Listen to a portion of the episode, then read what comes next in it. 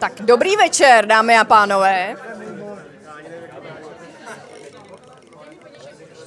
Dobrý večer, já vás poprosím, pokud to jen trochu jde, tak se usaďte, pokud máte místo, pokud eh, nemáte, tak zkuste najít nějakou skulinku. Eh, já vás srdečně vítám na našem prvním letošním Science Café, tady v kavárně Potrvá. A eh, to, že se nás tady sešlo tolik, tak to je bezesporu díky tomu, že naším dnešním hostem je pan doktor Jiří Grigar. Dobrý večer. Dobrý večer.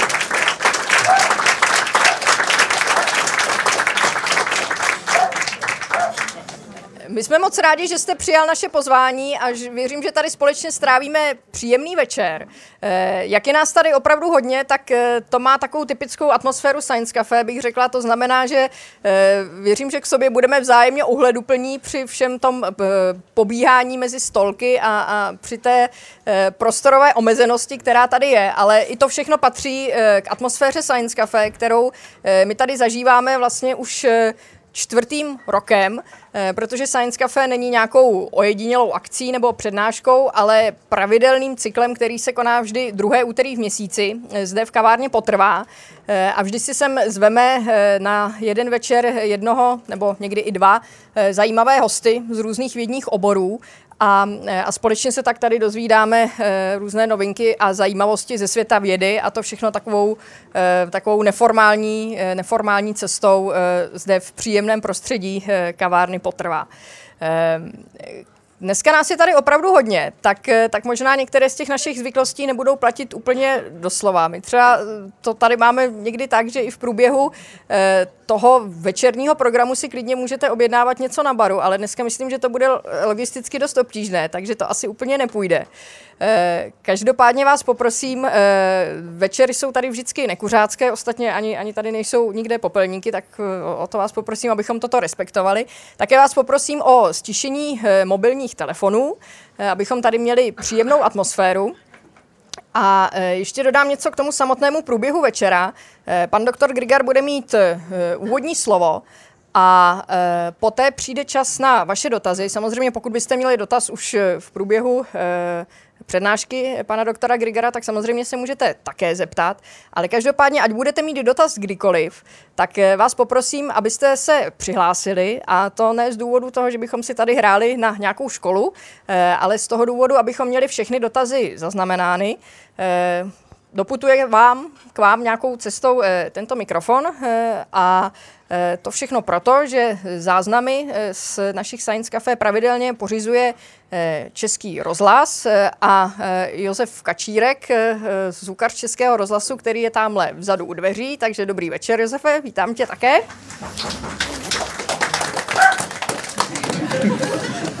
A zároveň máme z našich večerů i, i videozáznam, který pořizuje tým Slides Live. Pánové, vy jste tady na druhé straně plátna, je to tak? Takže i vás vítám. Dobrý večer, kluci. A to znamená, že, eh, že stejně tak jako to dnešní Science Cafe si potom eh, budete moci eh, připomenout zvukově i obrazově, tak se můžete takto podívat i na nebo poslechnout si i naše předchozí Science Cafe. To znamená, pokud vás tento formát nějakým způsobem zaujal, tak vězte, že v našem archivu najdete třeba Science Cafe o egyptologii, o kolapsech civilizací, o nanotechnologiích a zkrátka z celé řady různých oborů napříč různými vědními disciplínami. Tak, já než předám ještě slovo panu doktoru Grigarovi, tak bych ráda poděkovala našim partnerům, kteří nám umožňují konání Science Cafe. Naším generálním partnerem je nadační fond Karla Janečka, Eh, a našimi dalšími partnery eh, jsou společnosti Lucky Lab, Horton International a eh, také časopis Vesmír a nakladatelství Akademia.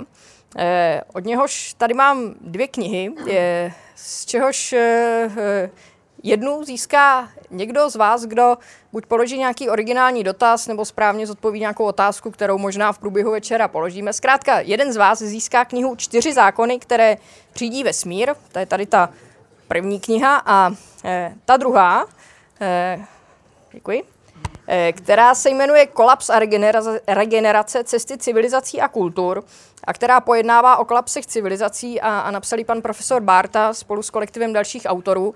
Pana, profesoru, pana profesora Bartu jsme tady také několikrát měli na Science Cafe.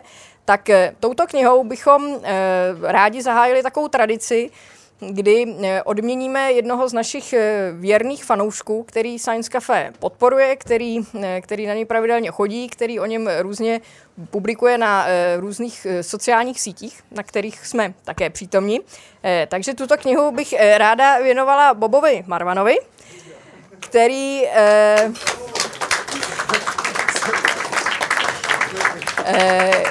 který, který vždycky o, o tom, co na Science Cafe slyší, tak různě píše a, a, a distribuje pozvánky a, a možná spousta z vás je tady taky díky tomu, že, že Bob eh, všude informace o Science Cafe šíří. Tak Bobe, tady máš knížku. Děkuji moc. Díky za spolupráci a zároveň tohle je výzva eh, pro všechny vás ostatní, kteří byste nás rádi nějakým způsobem podpořili, tak eh, my když se o tom nějak šikovně dozvíme, tak, eh, tak eh, vás taky rádi odměníme nějakou hezkou knížkou z nakladatelství eh, Akademia. Mimochodem, nakladatelství Akademia má velmi dobře, dobře zpracované webové stránky, kde si můžete velmi snadno objednat knihy z e-shopu a to i se slevou, takže vám doporučuji tyto stránky navštívit a vybrat si některou se zajímavých knih. Tak a aby těch knih dnes nebylo málo a abychom měli co číst, tak eh, také pan doktor Grigár tady má eh, několik eh, knih, které si budete moci po skončení přednášky zakoupit tady toho pultíku, když budete mít zájem, tak, tak to všechno bude probíhat tady u toho pultíku. A já bych pana doktora poprosila, aby nám ty knihy představil a pak vám vlastně rovnou předám slovo, protože to už je všechno, co jsem na úvod chtěla říct. Tak, máte slovo. Takže dobrý večer. Já nevím, jak mě slyšíte tam vzadu. Já nevím, jestli je tady dostatečná akustika. Jsou tam repráky, jo, tak je to dobré. Takže e, nejprve k těm knížkám. Možná, že většina z vás ví, že jsem členem Českého klubu skeptiků Sisyfos a ten je poměrně aktivní právě v publikační činnosti, e, zejména zásluhou naší, jak my říkáme, matky zakladatelky, paní Věry Noskové, která je původním povoláním novinářka, ale v poslední době je velmi úspěšnou spisovatelkou. A ona napsala dvě knihy, které tady mám několik výtisků. Jedna se jmenuje Chraňme muže, a to je knížka, která je, řekl bych, antifeministická. A ta druhá je teda dost horor, jmenuje se to Příběhy mužů a to je o tom, jak dokáží ženy ty muže zlikvidovat, když se jim znelíbí a to je podle autentických příběhů, které se různým mužům u nás staly, takže to je, myslím, spíše varování pro mužskou část populace. E, ta třetí knížka, ta pochází od profesora Vojtěcha Morčtajna, to je brněnský biofyzik, který působí na Lékařské fakultě Masarykovy univerzity, je členem Sisyfa od samého začátku a patří k našim nejúspěšnějším autorům, protože spojuje tu odbornost, kterou on má teda velice vysokou, s neobyčejně dobrým smyslem pro humor. Takže některé jeho spisy jsou opravdu takové, že se nestačíte smát, ale přitom je to takový hořký smích. Eh, tady ta knížka, kterou jsem přivezl, a která je teda také k mání, se jmenuje A přece se netočí. A je to příběh, teda vlastně není to příběh, je to spíše seznam těch největších pošetilostí, které v současné době vládnou světem a tedy pochopitelně také České republice, protože možná, že víte, že my máme dvě prvenství v Evropské unii. Jedno prvenství spočívá v tom, že jsme nejvíce ateistická země mezi těmi 27 a druhá, že jsme nejvíce pověrčiví. Ono to spolu zřejmě velice úzce souvisí. Takže pro ty z vás, kdo nejste pověrčiví, tak tady mám ještě jednu publikaci, která se jmenuje Věda a víra, kterou vydalo moravské nakladatelství Aldebaran. A to bylo tak, že před několika lety jsme v Akademii věd na Národní třídě uspořádali takový kulatý stůl na téma Věda a víra, jednota, boj proti kladu a nebo hostejnost. Prostě jaký je vzájemný vztah těchto dvou disciplín eh, dnes v současné době. A této debaty se zúčastnili jednak přírodovědci, jednak filozofové a také zástupci humanitních směrů, eh, i teologové a všechny ty záznamy jsou autentické, to znamená byly autorizovány jednotlivými těmi řečníky, takže to je možná taková docela zajímavá připomínka toho, co si dneska významní čeští myslitelé myslí o tomto vztahu. Takže těch pár publikací je tady a potom po přednášce doufám, že to nějak technicky zvládneme. Kdo by měl zájem se k ním dostat. Kdybyste, kdyby nám ty knížky pochyběly, tak potom jsou dvě nakladatelství. To nakladatelství, které vydává ty knížky skeptické, se jmenuje Klika. A tamto nakladatelství, jak už jsem říkal, které vydalo tu knížku Věda a víra, to se jmenuje Aldebaran, takže to se dá najít na internetu a tam se to dá objednat. Tak jo, takže to je pokud jde o takovou věc, která vlastně přijde na, na přetřes až na konci celého večera. A teď tedy už se pustíme do toho tématu. Domluvil jsem se s pořadateli, že si připravím na začátek takovou zvláštní prezentaci. Jak vidíte, ten název Pohledy do nebe vás může trochu třeba i znepokojit, ale má to své historické kořeny protože u nás v České republice, nebo spíše vlastně ještě v Československu a také za protektorátu působil významný popularizátor astronomie, doktor Hubert Slouka, tady jsou jeho životní data. A tady vidíte přímo i jeho s jeho bratrem, jak byli na výletě na Lomnickém sedle. A tam dole je vidět hvězdárnička, kterou možná někteří z vás, kdo jste byli v Tatrách, jste už jistě viděli. Eh, je to observatoř na Skalnatém plese, která dneska patří Slovenské akademii věd, ale která byla vybudována svérázným způsobem za slovenského státu. Takže to první, co bych vám chtěl vlastně povědět, a to je odbočka od toho názvu Pohledy do nebe, je, jak ta hvězdárna vznikla, protože to je příběh, který nemá, myslím, v Evropě obdoby.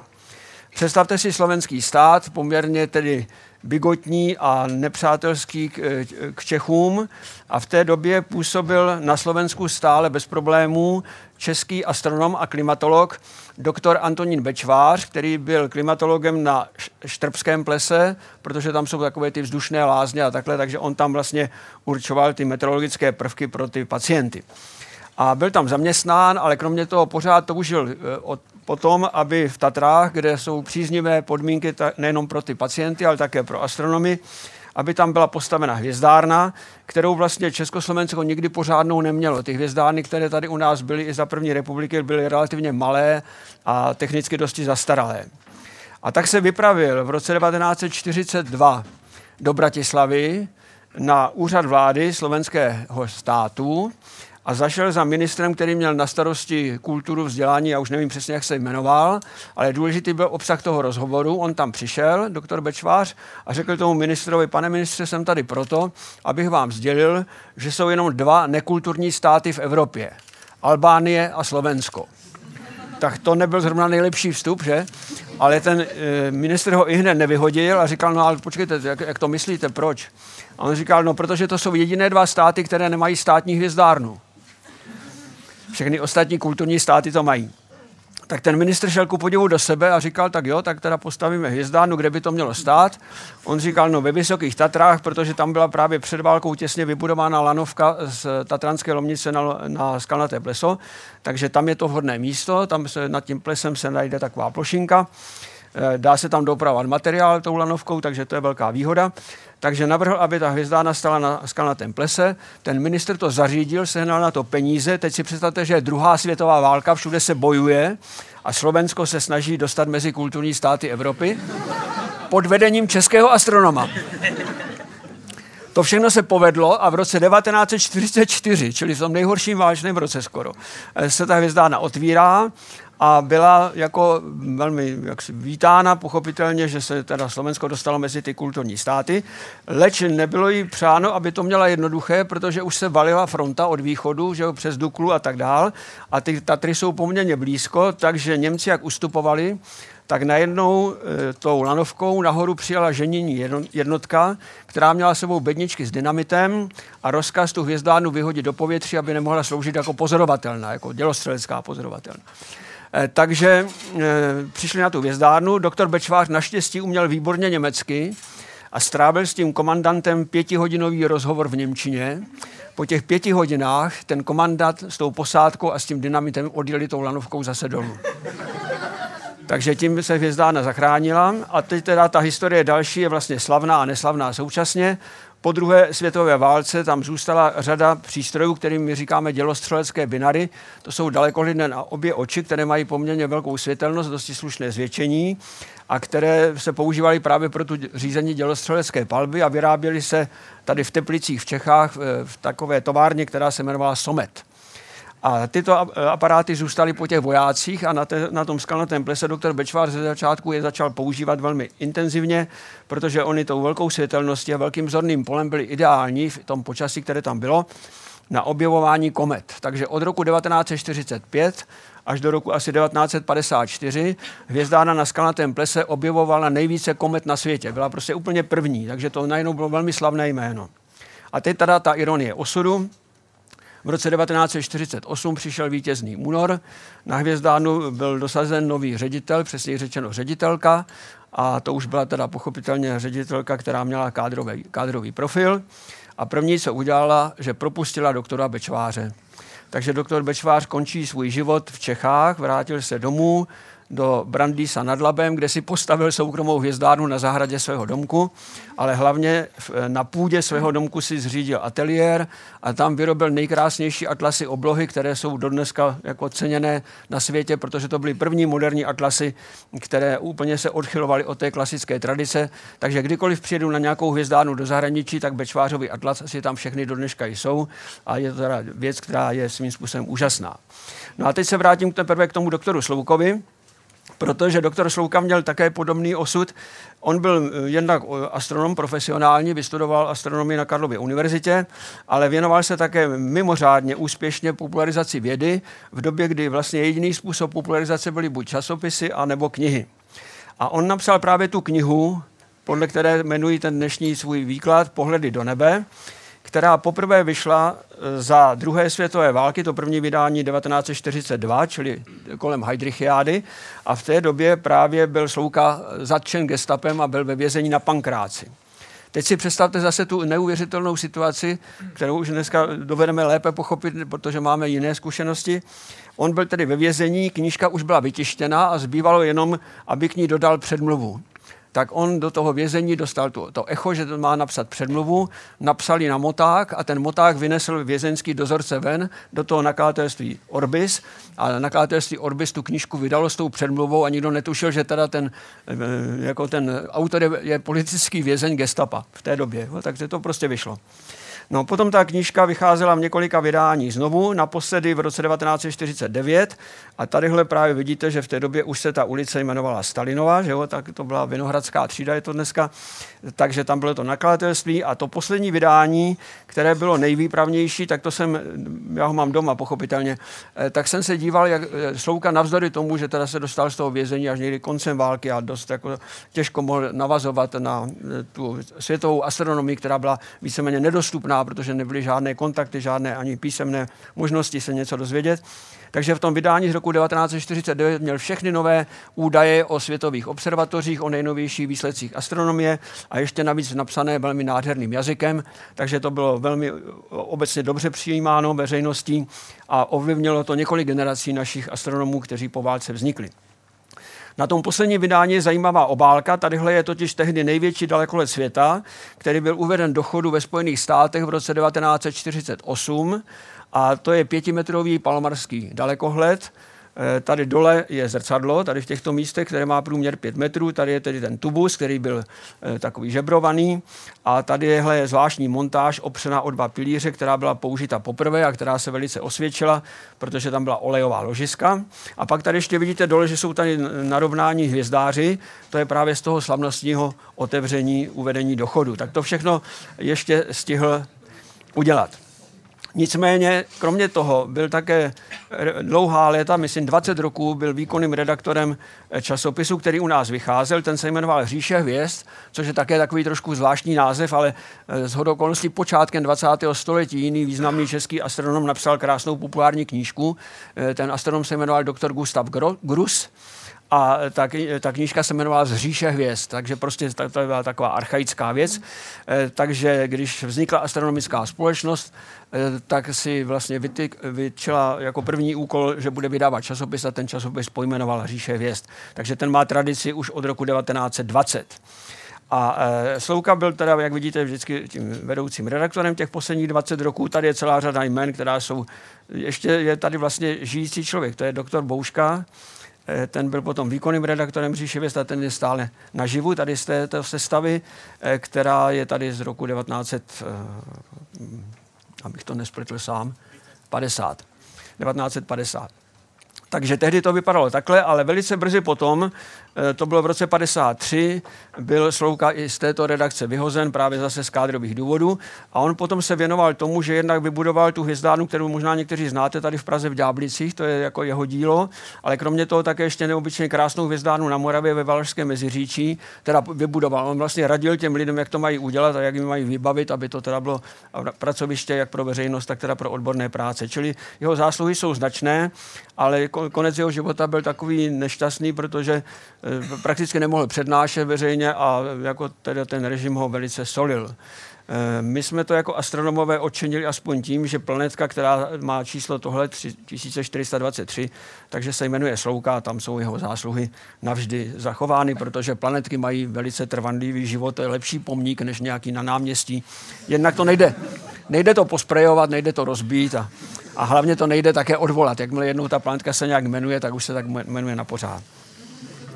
Takže vlastně ta moje, eh, ten můj výklad je tak trošičku taková připomínka eh, doktora Slouky, který velmi významně ovlivnil, eh, jak říkám, válečnou, ale hlavně i, ranně poválečnou generaci našich astronomů, kteří se potom velice etablovali ve světovém měřítku. A teď už teda k tomu těm vlastnímu smyslu tady toho mého výkladu, ty pohledy do nebe totiž byly naplněny černobílými snímky fotografickými, které byly tehdy z nejlepších dalekohledů světa a nás, naši generaci, velmi oslovili, protože byli pochopitelně nejlepší, které bylo možné v té době vidět a nám to připadalo úžasné. Ale dnešní pohledy do nebe jsou přirozeně nesrovnatelně lepší, eh, protože máme k dispozici jednak daleko větší dalekohledy, daleko lepší čidla, to jsou především ty čipy, které znáte z digitálních aparátů nebo kamer, a jednak máme také eh, observatoře, které obíhají kolem Země, takže jsou nad hranicí atmosféry a tím pádem mají jeden problém ušetřený, nemusí se starat o oblačnost, nemusí se starat o neklid vzduchu. A konečně máme také kosmické sondy, které dokonce už jsou schopné navštívit prakticky všechny planety sluneční soustavy, dostali se do blízkosti Slunce a podobně.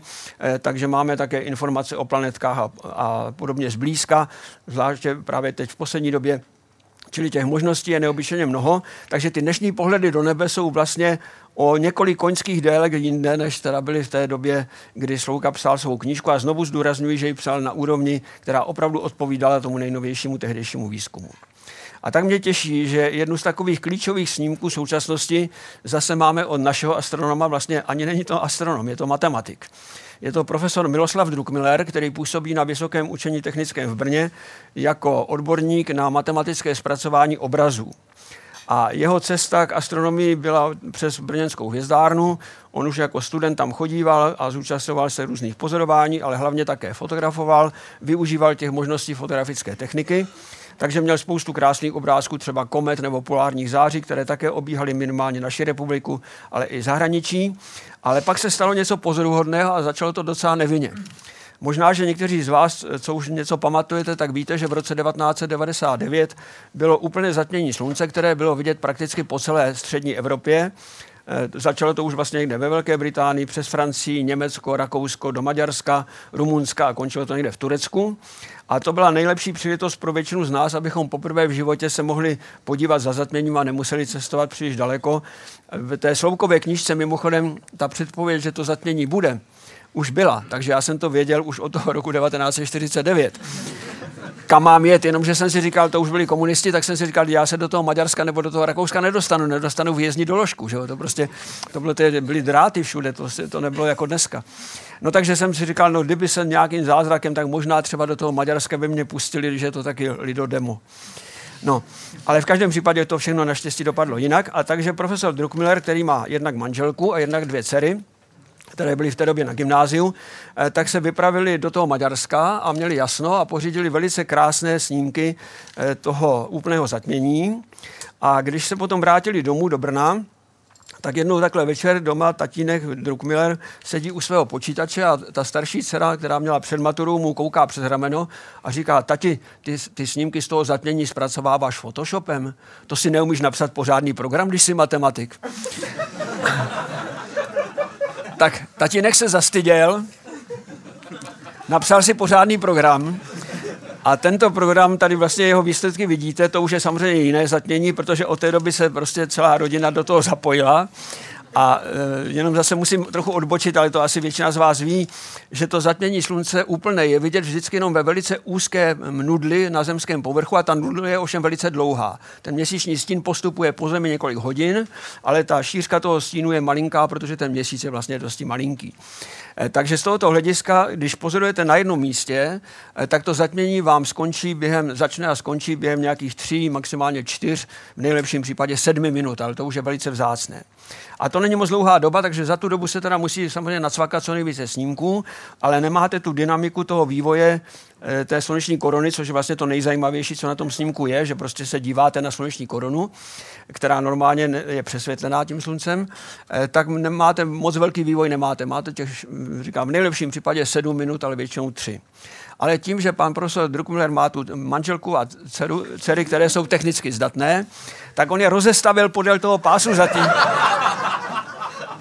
Tak aby prostě, když ten na jednom místě ten, ta, to zatmění skončí, tak na druhém začne. A tím pádem potom už ne tím Photoshopem, ale tím svým programem to sesadil dohromady, tak aby dostal dynamiku sluneční korony za delší dobu. Dneska už to teda dělá i profesionálně, protože si to všimla NASA, takže ty poslední, poslední zatmění už ne, neplatí ze své kapsy, ty, teda, ty cesty jsou docela drahé, to není žádná legrace, to musíte jet na nej, nejrůznější vzdálená místa na světě. Takže teď už mu to platí NASA, platí to i těm jeho dcerám, protože oni už mezi tím vystudovali vysokou školu, takže už teda jako jsou profesionálky a ty, ta starší už dokonce publikuje nezávisle na tatínkovi, jako, jo, tak už prostě se, a všechny jsou teda velice, velice úspěšné. Takže eh, tímto způsobem se prostě podařilo, že dneska máme možnost při úplný zatmění slunce díky té brněnské rodině se dozvědět, jak vypadá dynamika slunce po celou tu dlouhou dobu, co ten měsíční stín běží po zemi, protože Druckmiller to tím programem se, sadí dohromady tak, aby to teda bylo vědecky zajímavé. Eh, zároveň teda doceluje vysoké dynamiky eh, a to je důležité, protože ta korona těsně u slunce je poměrně jasná a ty periferní vrstvy jsou zase hodně slabé. Čili musíte překonat velký dynamický rozsah jasností a to i s pomocí těch dobrých čipů není tak snadné, tam musí pomoci právě ta matematika. Eh, ten snímek, pokud jste blízko, tak možná ještě si všimnete, že na tom kotouči, který by měl být tmavý, ale ten kotouč to je vlastně měsíc, tak jsou vidět měsíční moře. Je to tady takhle vidět. Že jo? Tak to je právě taky důkaz toho, jak má velkou dynamiku ten snímek. To nikdy neuvidíte očima a neuviděl to nikdo vlastně dříve, než právě Duckmiller eh, se, sadil tady tuhle svoji eh, výpočetní metodu a tím teda překlenul ten obrovský rozsah jasností.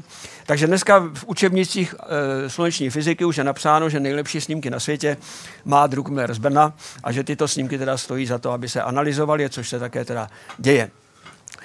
Eh, samozřejmě víte, že úplné zatmění slunce je vzácný jev a eh, od starověku bylo spíše bráno jako taková hrůza.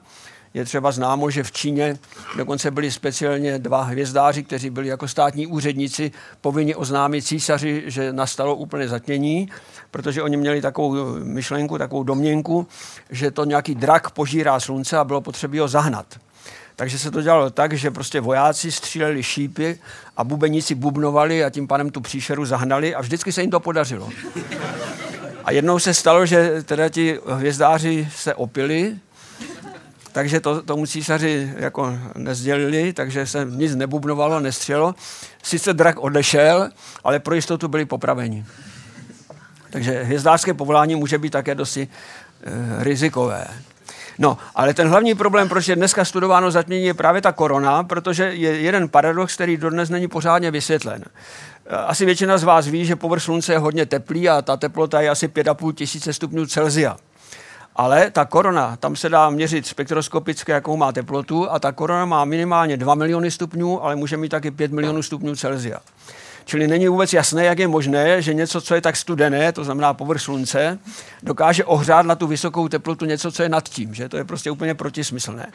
A nad tím se teda bádám, a to je ten důvod, proč právě i dneska mají ta sluneční zatmění velký význam, Zejména proto, že sice dneska máme umělé družice země, které dokáží to zatmění navodit uměle tím, že tam mají takový zástin mechanický a to slunce je zakryté a potom je ta korona vidět. Ale oni se nedostanou až tomu okraji, tadyhle je prostě mezera a pak zase nevidí ty příliš vzdálené součásti, protože tam už se to nevejde do zorného pole. Čili nakonec se ukazuje, že právě ta pozemní pozorování jsou stále nejkvalitnější, právě když máte dobrý program na jejich zpracování. A teď přijde něco, co je na první pohled absurdní, máte tady vedle sebe dva měsíční úplňky nestejně veliké. Tak to není nějaký trik, to je skutečně pravda. Měsíc totiž neobíhá kolem Země eh, po kružnici, ale po elipse. A následkem toho, protože ta elipsa se ještě stáčí pomalinku dokola, takže ona vždycky má ty extrémy na různých místech fází měsíce. Fáze měsíce jsou od úplňku do novu a zpátky. Eh, tak skutečně to dopadne tak, a tady je to krásně vidět, to teda jsou to snímky z roku 2006, jsou udělány stejným aparátem, se stejným ohniskem, nejsou nějak speciálně zvětšovány nebo zmenšovány. Takhle byste to teda udělali se svým aparátem, když budete mít dost dlouhé ohnisko. Ten pravý snímek je tehdy, když zrovna v úplňku byl měsíc nejblíže Zemi, tomu se říká přízemí, a ten levý snímek, ten je, když je totež, ale v odzemí. A bylo to v témže roce, ten levý snímek je z února, ten pravý snímek je ze září, takže vidíte, že v krátké době se to může takhle podstatně změnit. No a teď je, problém je v tom, že jak to bude s těmi zatměními. Samozřejmě, když je ten měsíc takhle velký, tak to slunce skutečně zakryje. Protože z hodou okolností měsíc je 390 krát menší než slunce, lineárně. Ale je 390 krát blíž. To je zřejmě schválně. Ale tady už to tak docela neplatí, protože tady už ten měsíc je trošku menší, protože je malinko dál než 390 krát od Země a tudíž už nezakryje celé slunce. Takže v případě, že se trefí, tady samozřejmě trošku musíte si představit, že úplňky to nejsou ty místa. E, novy jsou důležité, ale to je jedno, prostě ta, ta bedna tam musí teda jako zavazet. Že? Takže, e, takže v novu se může stát, že ten měsíc je tak daleko od Země, že zůstane takový okolek, takový prstínek jasného slunce, který zcela vymaže tu korunu, i přitom jakože svítí jenom ten prstínek a tudíž nemůžete s tou udělat nic než esteticky krásné záběry, ale jako vědecky to nemá smysl. Když to tady v tomto případě je to OK. Že? A samozřejmě pak jsou případy mezi tím, kde někdy jo, někdy ne a proto ta zatmění někdy trvají minutu a někdy trvají tři minuty a někdy trvají těch sedm minut. To souvisí právě tady s tímto kolotáním měsíce. Takže to je první důležitý poznatek. Druhý poznatek, který bych chtěl připomenout, že na měsíci vidíte krátery, tadyhle a tadyhle, které mají ze sebe takové paprsky. Tak tyto krátery, to bylo první, co se podařilo dokázat, že vznikají impakty, čili dopady planetek na měsíc. A protože měsíc je geologicky mrtvé těleso, od doby asi tak před 4 miliardami let, už se na něm geologicky nic neděje, tak se tam vlastně otiskly všechny věci, které se odehrály na měsíci za ty poslední 4 miliardy roků. Takže víme, že to, čemu se říká měsíční moře, to jsou ty tmavé skvrny, ty vznikly dopady velkých planetek, které prostě vyvolaly dokonce vulkanismus na povrchu a ten, ta, ta láva přikryla potom tady ty, ty spodní vrstvy. V těch, v těch mořích tím pádem není tolik kráterů, jako tady všude jinde. Eh, tam je vidět, že ten měsíc měl ten povrch starší a tam se nic nestalo. A ty paprsky, ty jsou vlastně vyvržená hornina, která nedosáhla unikové rychlosti, takže jenom prostě letěla po měsíci a zase dopadla a vytvořila ty paprsky. Takže z toho všeho se dal jako relativně určovat stáří jednotlivých částí měsíce. A teď už tu máme i možnost udělat absolutně, protože, jak víte, američané poslali na měsíc několik výprav programu Apollo. Celkem tam bylo šest výprav, 12 lidí, kteří přistáli na měsíci a ti v každém případě odebírali vzorky, které geologicky mapovali, čili byly, bylo známo, odkud se to bere, jaké jsou to vzorky. Ty přivezli na Zemi a to pomohlo geologům, aby mohli stanovit absolutní stáži, stáži těch míst. Čili my máme o měsíci dneska velice dobrou představu, jak tam probíhaly jednotlivé procesy ve vývoji sluneční soustavy. A to velice pomáhá nám na Zemi, protože na Zemi to máme horší. Tady jednak je porost, pak jsou tady oceány, čili vlastně ten povrch Země není tak moc dobře znám.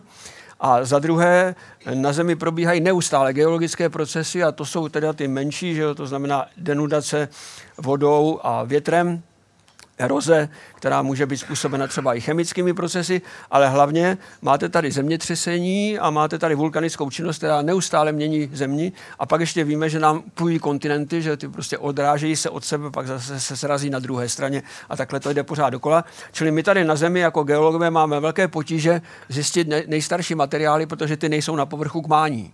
Takže ten měsíc je v tomto směru naprosto nejlepší způsob, jak se dozvědět, co se tady dělo, protože měsíc naštěstí celou tu dobu je pohromadě se zemí a to, co potkávalo zemi, potkává měsíc a naopak. Čili měsíc je takové zrcadlo, které nám ukazuje docela dobře, jak se sluneční soustava vyvíjela.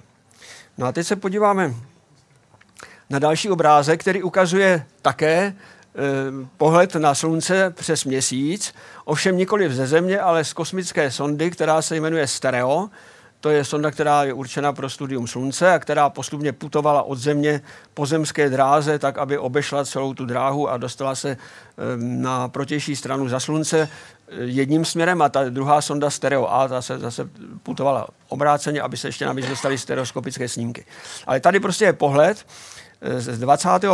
února roku 2007, kdy měsíc pro tu sondu přecházel přes slunce, ne pro Zemi, ale pro Zemi ano, pro, pro, pro sondu ano, ale protože e, ta sonda byla v té době více než čtyřikrát dál od Země než měsíc, tak prostě ta, ten měsíc je tam takhle malinký a promítá se na to velké slunce už jenom takhle málo. Čili už to není žádné zatmění, už je to spíše to, čemu astronomové říkají transit, čili přechod Eh, planety přes kotouček hvězdy. To se používá nejenom v naší sluneční soustavě, ale i mimo.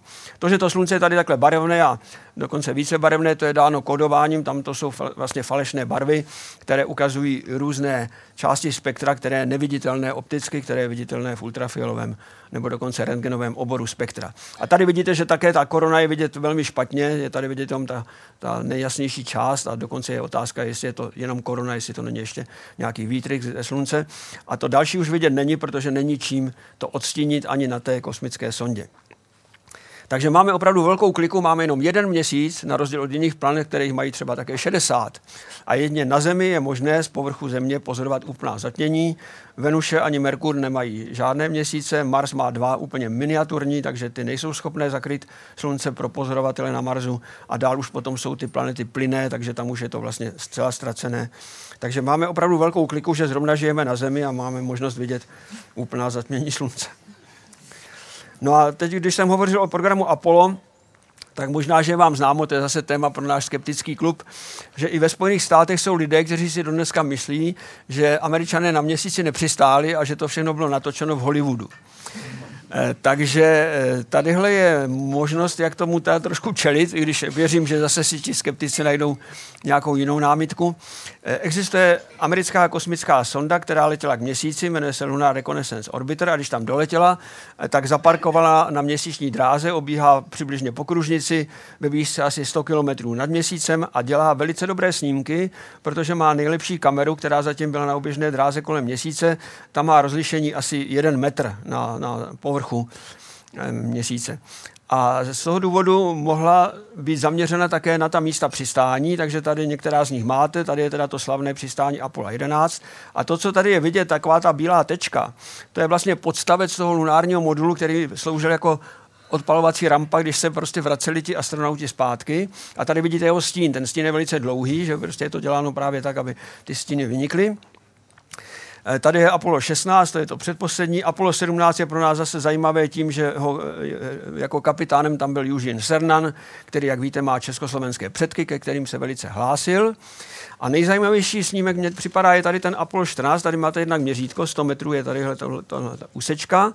A tady vidíte jednak teda zase teda ten vlastní modul, teda ten jeho zbytek, který tam zůstal na měsíci.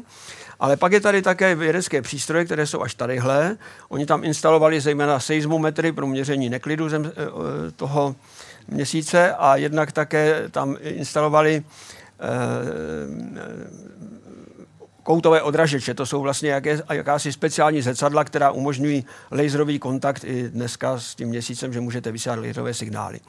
A potom asi většina z vás také ví, že i e, Sověti se o něco pokusili, ne sice o pilotované lety, to nezvládli, ale pokusili se o automatické sondy. A ta jedna z nich byla docela úspěšná, to je tady tato sonda Luna 17, která přistála na měsíci měkce a která měla dokonce na své palubě vozítko, lunochod, a ten se potom ocitl až tadyhle. A tady jsou vidět ty dráhy, jak to, to vozítko teda jezdilo. A ta, tento snímek je vlastně svým způsobem velice důležitý, protože Sověti neměli dost přesnou metodu, jak určovat, kam jim to vlastně přistálo. Eh, takže se nevědělo ani, kde je tam příslušné zrcadlo, protože oni na tom svém lunochodu mají také zrcadlo. A e, potřebujete znát přesně tu polohu, chcete-li střílet laserové impulzy, které mají tu výhodu, že letí rychlostí světla, odrazí se od toho zrcadla, vrátí se zpátky na Zemi, vy zachytíte ten odraz a z toho můžete velmi přesně měřit vzdálenosti měsíce od Země, daleko přesněji, než se to dá klasicky astronomickými způsoby. Pak je tady ještě na tom Apollo 14 zajímavé, kdo jste blíž, tak vidíte takovou čmouhu, která je takhle trošku prohnutá, tak to jsou stopy těch astronautů. Takhle oni tady ťapali v těch svých botách. Takže tohle všechno tam je, takže eh, ty snímky jednak teda snad by mohli někoho přesvědčit, že přece ti američané na měsíci přistáli. A hlavně důležité je, že se podařilo najít přesně tou polohu lunochodu, takže od této chvíle kdy se to podařilo, tak je možné také lunochod využívat jako další bod pro měření těch vzdáleností měsíce od Země s velkou přesností. A pak teda ještě udělali jeden manévr s tou sondou LRO, Lunar Reconnaissance Orbiter, že snížili na, na čas její výšku nad měsícem na 24 km, dostali tím ještě lepší rozlišení, takže tady máte znovu ty té snímky Apollo 11, Apollo 15 uh, Apollo 12, Apollo 17 a tadyhle je zase teda prostě, jak tady chodili, že jo, prostě je to úplně úžasné, co je dneska možné, protože tady už to rozlišení je asi 10 cm a můžete tam počítat kamínky a prostě je, je to fantastické. Takže pak se ta sonda zase vrátila na tu původní výšku, až tahle výška už je trochu nebezpečná, kdyby tam byla moc dlouho, tak poruchy gravitační mohou způsobit, že by nakonec třeba spadla na měsíc, i když tam není žádný, žádné ovzduší, žádné brzdění, tak eh, ta nepravidelnost gravitačního pole by to mohla ohrozit. Ale na tu chvíli to šlo a udělalo se to naprosto perfektně.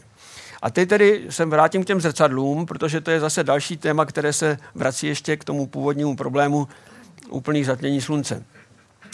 Od té chvíle, co měří e, lasery, které jsou vysílány z pozemských dalekohledů k těm americkým zrcadlům, to je už od roku 1969, až eh, k tomu, že teďka máme ty luny. Oni dokonce, američané teď našli pomocí té sondy i tu druhou lunu, která stroskotala, eh, takže našli, že je převrácená. Prostě je to neuvěřitelné, co ta, co ta dnešní kamera dokáže.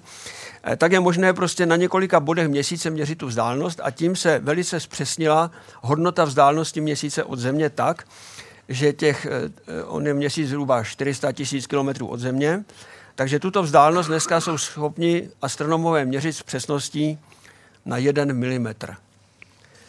To znamená, že musíte velice přesně vědět, kde máte ten laser, musíte přesně vědět, kde je teda to na tom měsíci a měříte opravdu tyhle vzdálenosti. Jako jo. A tím, jak se takhle přesně měří, tak se zjistila pozoruhodná věc, že měsíc se od Země vzdaluje a to vzdalování, té, to, to zvětšování té elipsy je 37 mm za rok. A to je změřeno, to není jako prostě už nějaká teorie. Teorie to ovšem předvídala, protože jsou dobré důvody, proč to měsíc dělat musí, a to je kvůli zákonu zachování momentu hybnosti, který v tomto případě se týká měsíce, země a toho, té oběžné dráhy, takže se skládá ze tří složek. Ta první složka je moment hybnosti země, jak se rotuje kolem osy, to je 24 hodin. Pak je moment hybnosti měsíce, jak rotuje kolem své osy, to je 29 dní. A oběžná doba měsíce kolem Země, to je také 29 dní a proto teda měsíc k nám natáčí stále stejnou tvář, vidíme jenom jednu polovinu, eh, protože je v takzvané synchronní rotaci. No a teď eh, vzhledem k tomu, že existují slapy eh, v kůře měsíce a existují slapy zejména v oceánech na Zemi, Eh, tak zatímco eh, měsíční rotace se už nebrzdí, protože je synchronizovaná, tak zemská rotace se brzdí, protože synchronizovaná není. Eh, že prostě točíme se daleko rychleji než za 29 dní. Takže skutečně to už víme od doby, kdy máme křemené hodiny, že zemská rotace se prodlužuje. A je možné to dokonce protáhnout i na přesná kivadlová měření pomocí kivadlových hodin z 19. století. Takže od poloviny 19. století do dneška se prodloužila délka dne téměř o dvě milisekundy. A my za to stále bereme stejné peníze. To půjde pokračovat dál, čili nakonec to dopadne tak, že měsíc se musí vzdalovat od Země právě proto, aby se zachoval ten celkový moment hymnosti a za pouhých 600 milionů roků už budou všechna zatmění prstencová. Protože měsíc bude tak daleko, že už prostě ani v tom nejlepším případě, kdy bude v tom přízemí, tak nestačí zakrýt celé slunce. Takže máme posledních 600 milionů let na to, abychom si tento úkaz mohli vychutnat. Konečně se dostaneme na jiné těleso. Eh, kdybyste tam neměli ten nápis nahoře, tak byste si mysleli, že je to detail toho předcházejícího, že je to nějaký kráter na měsíci a měsíční krajina. Ale není to tak. Je to kosmická sonda Messenger, která doletěla k Merkuru před několika lety po velmi strastiplné cestě, protože paradoxně je daleko těžší se dostat na planetu, která je ke Slunci blíž než Země, než na planety, které jsou dál protože vy musíte nejprve teda dostat ji na tu unikovou rychlost ze země a pak ji musíte intenzivně brzdit, abyste se k tomu Merkuru přiblížili pomalu. Jinak tam prostě proletíte kolem a nemůžete jako se stát umělou družicí. Takže ta sonda to dělala asi 6,5 roku různými manévry, které byly neobyčejně důmyslné, které využívaly gravitace Země i gravitace Venuše k tomu brzdění a nakonec se skutečně usadila na eliptické dráze kolem Merkuru. Takže vždycky, když je nejblíže k Merkuru v tom jako při Merkuří, eh, tak dělá tyhle krásné snímky a když je potom v tom od Merkuří, tak ty snímky předává rádiem na Zemi. Takže tímto způsobem dostáváme takovéhle obrázky. A jediný rozdíl, který je evidentní proti těm měsíčním kráterům, jsou ty trhliny. Tyhle trhliny nejsou na, na měsíční krátery. Tam jsou ty paprsky, ale to je spíš ta vybržená hornina, ale tady vidíte, že to jsou skutečně praskliny eh, v kůře Merkuru. A tak se přemýšlelo, čím to je a už se to teď v podstatě ví. Je to zase souvislost s tím, že ten Merkur je hodně blízko Slunce, čili je v hluboké gravitační jámě, kterou teda představuje Slunce. A to znamená, že jakékoliv planetky, které tam doletí, padají na Merkur vyšší rychlosti, než padají třeba na Zemi nebo na Měsíc. Na měsíc nebo na Zemi ty planetky padají rychlosti minimálně 11 km za sekundu, ale v průměru tak to bývá 15-16 km za sekundu. Když to tady je to minimálně 50 km za sekundu. No a pochopitelně stejná hmota při té vyšší rychlosti má daleko větší kinetickou energii, to roste s druhou mocninou, tak proto ty nárazy jsou tam velice drsné a ta kůra praskne. To jsem si nejlépe uvědomil, když chodím na autobusovou zastávku u nás, která má skleněná, eh, skleněné výplně a protože tam máme blízko hospodu, tak každý víkend aspoň jedno to sklo je rozbité. A je přesně rozbité tímto způsobem. Jo? Prostě je tam ta díra v tom skle a pak jsou ty praskliny. Takže, jak vidíte, kosmičtí vandalové jsou daleko účinnější, to by teda nám ty, ty hospodský teda to by koukali. Že? Ten kráter má v průměru asi 25 km, že? takže to je, to je díra jako hrom. Jinak teda Merkur je pochopitelně bez atmosféry, ale má magnetické pole, což je docela velké překvapení. A je to způsobeno tím, to právě zjistila sonda Messenger, že asi 80% poloměru Merkuru je kovové železné jádro daleko větší, než máme železné jádro na Zemi. Čili je to e, právě důsledkem toho, že tam je potom kapalná vrstva a ta kapalná vrstva způsobí dynamový efekt. No, další příběh, ten je docela akutní, protože se o tom hodně hovoří, že dříve nebo později se s námi také ze Zemí srazí nějaká planetka a to může být docela průšvih, jak jsme nakonec viděli historicky z toho případu Tunguského meteoritu v roce 1908 na Sibiři. Dneska je ten eh, jako jev zpětně docela dobře proskoumán, protože máme srovnávací data z různých planet a také víme více o planetkách. Čili bylo to tak, že to byla planetka, která měla průměr asi 50 metrů a která letěla na, nad tou Sibiří rychlostí asi těch 15 km za sekundu. Dostala se do hloubky atmosféry asi 8 km nad zemí a tam už ten odpor vzduchu byl tak veliký, že ji vlastně roztříštil. Ona se jakoby zastavila a vybuchla. A ten výbuch je čistě mechanická záležitost. Prostě máte spoustu kinetické energie, která se musí v krátké chvíli zmařit, takže to rozbije i ten kámen, prostě na kousky. A nic nedopadne na Zemi, čímž se vysvětluje, proč tam nebyl žádný kráter. Tak to je právě tím, že má Země atmosféru, která zdánlivě je velmi průhledná, ale víte sami, jak to dopadlo s Kolumbií, když eh, raketoplán se vracel sem a ztratil tady tu orientaci, eh, tak ta, to bylo roztřískáno atmosférou na kousky, i ten, ten kovový plášť, to všechno, to, té Kolumbie jako bylo, bylo zničeno. A přitom ta Kolumbia letěla pouze necelých 8 km za sekundu a už při této rychlosti to takhle dopadlo. Čili tady není divu, že i ta, větší, ta menší tělesa jako je 50-metrový balvan, eh, který je navíc nepravidelného tvaru a má v sobě různé teda prohlubně. Takže eh, nakonec eh, vybuchl asi ve výšce 8 km nad zemí a teď od toho výbuchu směrem k zemi nejrychleji, tady řekněme, že ten výbuch a takhle k zemi pod takovým kůželovem jde to světelné záření nebo tepelné, které zapálilo tu tajgu a o něco pomalejší je rázová vlna, která jde stejným směrem, ale přece je to tlaková vlna, takže ta se šíří pomaleji než světlo. Eh, takže ta přijde v zápěti a ta tu, eh, ten požár sfoukla ale povalila ty stromy, čili proto ty stromy tam byly povalené, měly všechny ty jako koruny směrem od, od epicentra výbuchu a byly ohořelé, ale ne zhořelé. Tak to je přesně to, co teda jako se dá dneska simulovat na počítači velmi dobře.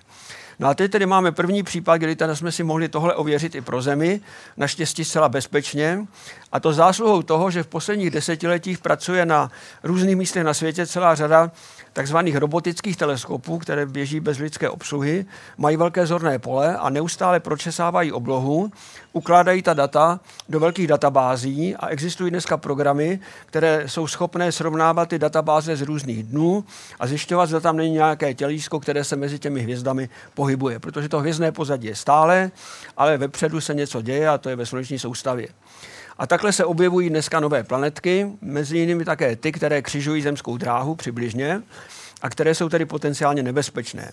Těch potenciálně nebezpečných planetek už bylo objeveno skoro 2000. Většinou jsou to tělesa poměrně malá a jedno z nejmenších se s námi skutečně srazilo a to je tenhle příběh. Je to z roku 2008, z října, kdy právě jeden z těch robotických dalekohledů ve Spojených státech měl noc a najednou viděl, že automat to viděl, eh, tělísko, které se pohybovalo na hvězdném pozadí, tak i hned naskočí ten program, který začne počítat dráhu. Ukázalo se, že je to kamínek, který je asi 500 tisíc kilometrů od země a že odhadem měl rozměr asi tak 5 metrů, čili opravdu malý balvan, ale pikoval to k zemi a velice rychle během čtyř hodin už bylo jisté, že se se zemí opravdu srazí a že to bude v oblasti severního Súdánu. Takže se na to připravili jednotlivé stanice, které měly možnost to sledovat. A tadyhle máte snímek z meteorologické družice Meteosat. Tadyhle je Rudé moře, tohle je Egypt, tadyhle je Súdán, tady má takovou hranici, takový výběžek, tady je nějaké pohoří a tadyhle je takový světelný bod, nebo teda spíš skvrnka tak to je výbuch toho eh, kamene. Tentokrát, protože tam to bylo tak malé těleso, tak vybuchlo ve výšce 38 km nad zemí, čili hodně vysoko. A jeden Sudánec, který zrovna šel, myslím, do služby ráno, takže bylo dost brzo ráno, tak potom vyfotil mobilním telefonem tady tohle.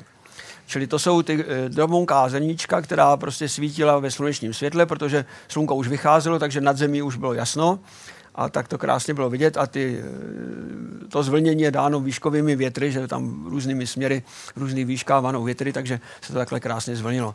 Je zajímavé, že se potom podařilo asi za dva měsíce v té poušti, to spadlo vlastně nad poušť, eh, tak se podařilo najít drobonké úlomky, velice malé kamínky, ale vědecky to má obrovskou cenu, protože z těch malých kamínků se zjistilo, že to těleso je mineralogicky heterogenní, že je složeno z různých vlastně slepenců, tak jak vznikalo ve sluneční soustavě před mnoha miliardami let a nakonec se teda trefilo takhle na ten Sudán.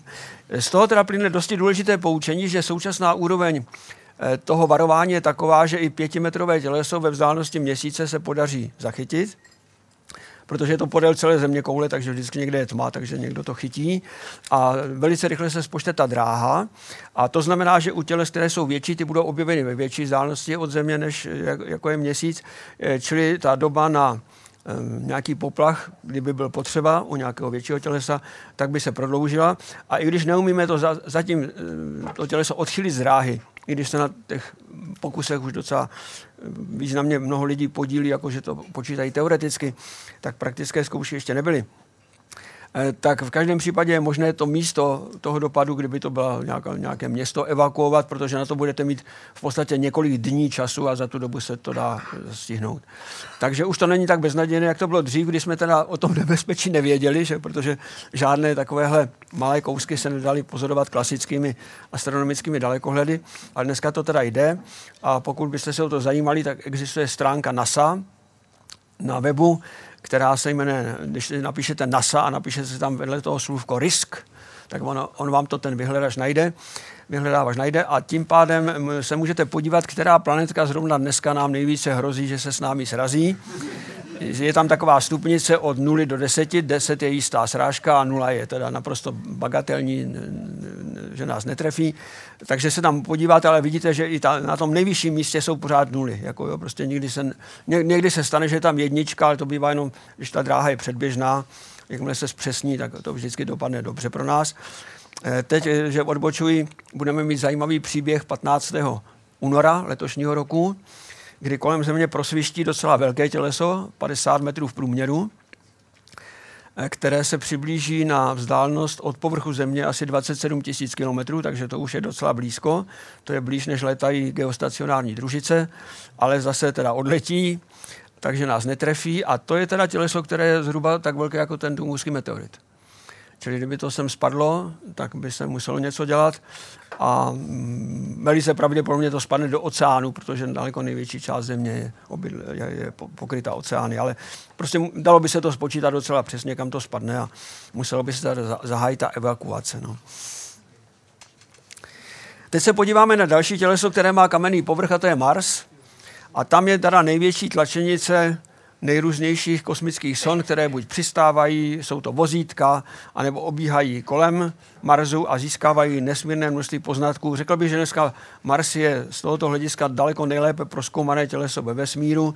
Eh, ten povrch je samozřejmě zase bez jakékoliv vody takže, a bez jakékoliv vegetace, takže můžete všechno perfektně teda snímkovat. A tak se tam leco děje a zejména ty američané v posledních letech slaví jeden úspěch za druhým. Eh, takže mají už dlouho na oběžné dráze kolem Marsu, mají zase Mars Reconnaissance Orbiter, to je teda doba toho, co je, lítá kolem měsíce. Ta sonda lítá pochopitelně o něco výš, protože Mars má atmosféru, byť teda velmi řídkou, takže nemůžete moc blízko, ale má dobrou kameru, takže pořizuje krásné snímky. Kdybyste se chtěli podívat na webu, tak je tam asi 250 tisíc snímků tady z této sondy, takže to se nedá ani prohlídnout. No ale nicméně tady se jim podařilo něco, co bylo naprosto neuvěřitelné a do dneška nechápu, jak se to mohlo podařit. A to je, že existovala sonda Phoenix, to byla také americká sonda, která naopak měla přistát a měla přistát na padáku. Eh, bylo to, jak vidíte, v květnu roku 2008 a oni musí tu sondu, tu kameru na to, na to oběžné sondě MRO, musí naprogramovat dopředu, protože v reálném čase se to nedá udělat.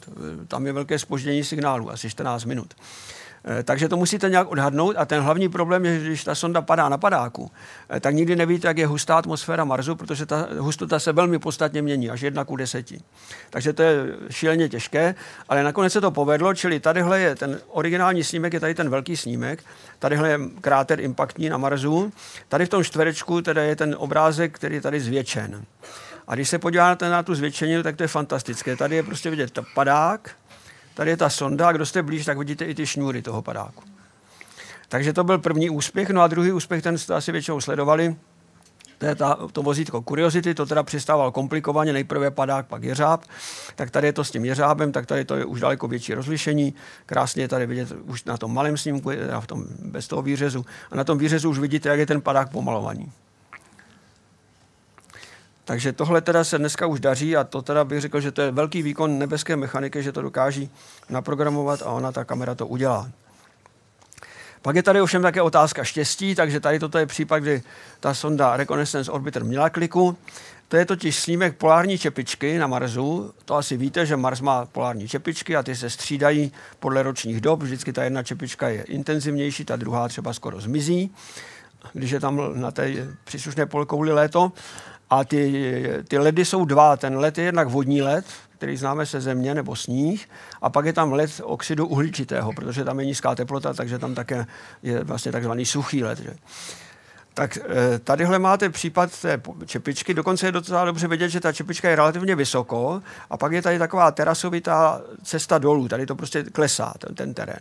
Takže tady už potom končí čepička, tady už je takové blátíčko a tady už je potom prachová vrstva. A ta sonda přelétávala v době, kdy se rovna se utrhl na té prachové vrstvě tenhle oblak prachu a padal. Takže to je prachová lavina, která je prvním důkazem toho, že na Marsu se opravdu makroskopicky mění ten povrch a docela jenom tím, že se uvolní prostě prach a padá dolů. Půjdeme dál a podíváme se na největší planetu sluneční soustavy Jupiter a ku podivu to nebe sníme z kosmické sondy, ale z dalekohledu, který obíhá kolem Země, je to slavný Hubbleův kosmický teleskop, který byl vypuštěn v roce 1990 a který stále pracuje. Byl několikrát opravován a vylepšován pomocí raketoplánů, kdy tam přiletěli astronauti a vyměnili vadné věci nebo prostě starší věci zastaralé za novější. Takže paradoxně ten přístroj, eh, který byl vypuštěn v roce 2000, eh, 1990, tak byl poprvé opraven v roce 1993 protože tam měl hned při tom startu, tam byla závada optická, tak to se podařilo po třech letech napravit. Takže od roku 1994, řekl bych, pracoval tak, jak měl, jak byla ta specifikace. A od té doby pozemská technika pokračuje tak, že při každé další údržbě tam bylo možné dát lepší čidla nebo lepší optiku, prostě nějakým způsobem to zlepšit. A ta poslední, to možná pamatujete, To je výprava, které se účastnil astronaut, který má také jako nějaký vztah k Česku, Andrew Feustel. A ten tam dokonce sebou vezl jako suvenýr, eh, vezl při, při té opravě Hubbleova teleskopu, tak tam vezl Nerudovy kosmické písně tak eh, Feustel také se velmi zasloužil o to, že ta oprava dopadla dobře, protože oni tam musí vždycky povolit nějaké šrouby a ten jeden byl zarezlý, takže to nešlo povolit a teďka jako ten problém, že prostě to znáte, kdo jste automechanici, když třeba povolíte hlavu válců, takže musíte teda správně zvolit teda tu intenzitu toho záběru, abyste ten šroub neutrhli, ale přitom povolili, aby to teda nezůstalo v celku. Eh, tak přesně to se mu podařilo a to z toho důvodu, že Feustel, než se stal astronautem, tak studoval geologii a předtím si vydělával na živobytí tím, že chodil vypomáhat do autoservisu, takže měl, měl ten správný kryv a tím zachránil tu misi. No a díky tomu dneska Hubbleův teleskop je v jednotlivých parametrech, pokud je o citlivost nebo rozlišovací schopnost, 30krát až 100krát lepší, než byl v době, kdy byl opraven v tom roce 94 poprvé. Tak si zkuste představit, že máte teda 20 let staré auto, že jo, které teda má už za sebou nejméně dvě generálky a že po těch dvou generálkách vám jezdí 30krát lépe, než když bylo nové. Tak to je, to je možné jenom v astronomii. tak následkem toho je tento snímek pořízen vlastně od Země, čili je to pořád ten Jupiter je strašně daleko, ale přesto je tady, vidíte, že je velmi detailní. Kdyby tam bylo, nebylo napsáno, že je to Jupiter, tak byste si to jistě pověsili do pokoje jako psychedelický obraz. Ale není to žádná psychedelika, je to naprosto reálná meteorologie, která se přitom odehrává při mimořádně nízké teplotě asi 130 stupňů Celsia pod nulou. A to, co se tam je vidět, tak to jsou různé víry, různé vzdušné proudy a také různé barvy. Ty barvy jsou realistické, tady to není obarveno počítačem, takhle by to bylo, kdybychom se mohli dívat zblízka na Jupiter. A zřejmě ty barvy jsou způsobené organickými příměsemi, protože tam je spousta organických látek, které neznáme třeba se země, protože jsou tam exotické poměry chemické. No ale jinak nejzajímavější je rozhodně tady tento útvar, kterému se říká Velká červená skvrna a ten byl objeven se země už v době raných teleskopů eh, v polovině 17. Mm, století jako malinká oranžová nebo někdy taková narudlá tečka která obíhala kolem Jupiteru a tím se vlastně zjistilo, že Jupiter se poměrně rychle točí kolem osy za necelých 10 hodin. A když potom přišli větší dalekohledy, tak se už vědělo, že je to teda nějaký vír, ale teprve tento snímek ukázal, jak je to doopravdy. Tady tento rozměr je totiž veliký, to je asi dvakrát větší než země koule, tady tohle. A tady toto je tak srovnatelné se zemí, takže takhle by nějak vypadala v tom země. No a teď teda se ukázalo, že ten vír rotuje obvodou rychlosti až 360 km v hodině a že je to normálně hurikán. A tohle je teda oko toho hurikánu. Jenomže na rozdíl od pozemských hurikánů, které vydrží maximálně několik týdnů, tak tenhle hurikán už vydržel minimálně 4 století a není možné, je klidně možné, že vydržel už daleko déle, ale nemáme starší pozorování. A to není všechno. Tadyhle se vytvořil další hurikán, který je barevný, ten je podstatně mladší, to už přímo jako bylo vidět na těch snímcích, jak se postupně dělali, že vznikl. Tak tomu se říká junior, a pak vznikl ještě třetí, menší hurikán, tomu se říká Baby. A tyhle tři hurikány tam teď jsou a bylo velice zajímavé si všimnout, že oni obíhají, že se vlastně pohybují vůči tomu pozadí těch mraků, takže tady ty malé dohnali ten velký a místo, aby s ním splynuli, tak ho takhle pěkně důstojně obešli a, a pokračují dál, takže jako ta meteorologie Mars, eh, Jupiteru je velice pozoruhodná a myslím, že ještě nám přinese mnoho podnětů i pro pozemskou meteorologii. Tady jsou také pěkně vidět ty turbulence veliké, že, které teda jsou opravdu gigantické. No a ještě eh, z hlediska pozorovatelů nejkrásnější atmosféra, eh, a, a, planeta sluneční soustavy je nepochybně Saturn, protože má ty prstinky. Tak ty klasické prsteny už jako trošku vnímal Galileo, ten si všiml, že jako při tom jeho nedokonalém dalekohledu, že tam kolem Saturnu byly takové dvě, dva výčnělky, které, kterým říkal uši nebo sluhové. A ti sluhové, jakože ten Saturn, jako který je stařičký, podpírají. Pak ti sluhové zmizely, pak se zase objevili, takže Galileo si nebyl schopen to vysvětlit, ale potom přišel astronom Huygens a ten už teda jako věděl, že to jsou prsteny, takže ten to objevil. A potom to byl Cassini, také italsko-francouzský astronom, který zjistil, že tam ještě takzvané Cassiniho dělení, čili taková ta temná skvana uprostřed, tak to bylo všechno v 17. století už známo. No a od té doby ty prstence pochopitelně budí pozornost, protože je pravda, že Jupiter má taky prstenec, ale naprosto zanedbatelný. Také Uran a Neptun mají prstence, ale to je nic proti tady tomu té obrovské soustavě prstenů u Saturnu.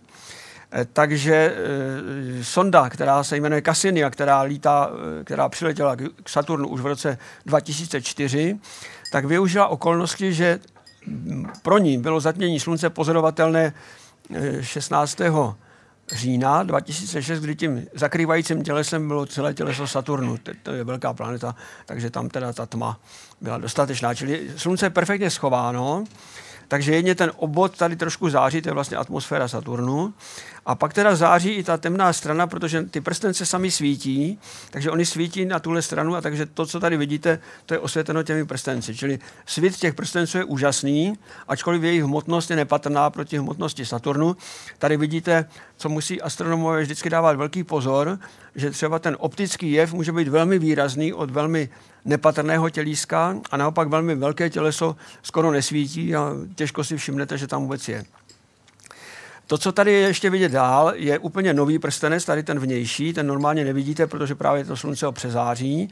A pak jsou tady vidět takové výtrysky směrem nahoru a dolů, to je prach, který uniká z těch rozdrobování prstenců, protože ty prstence jsou malinké miniaturní planetky, v podstatě kamínky které do sebe velmi často vrážejí. Snad každých několik hodin je tam nějaká srážka, drtí se a ten prach potom uniká z té roviny, protože zřejmě nese elektrický náboj, takže levitován nad nebo pod hladinu toho prstence. Takže to samo o sobě je snímek, který je, myslím, i tak na pohled velmi hezký, ale ten má ještě i filozofický rozměr.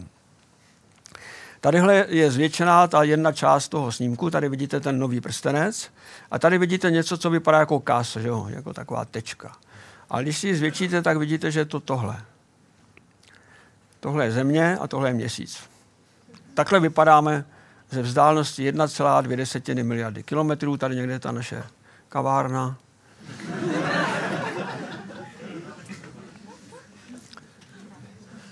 To dává docela dobrou představu, jak významní v tom vesmíru jsme.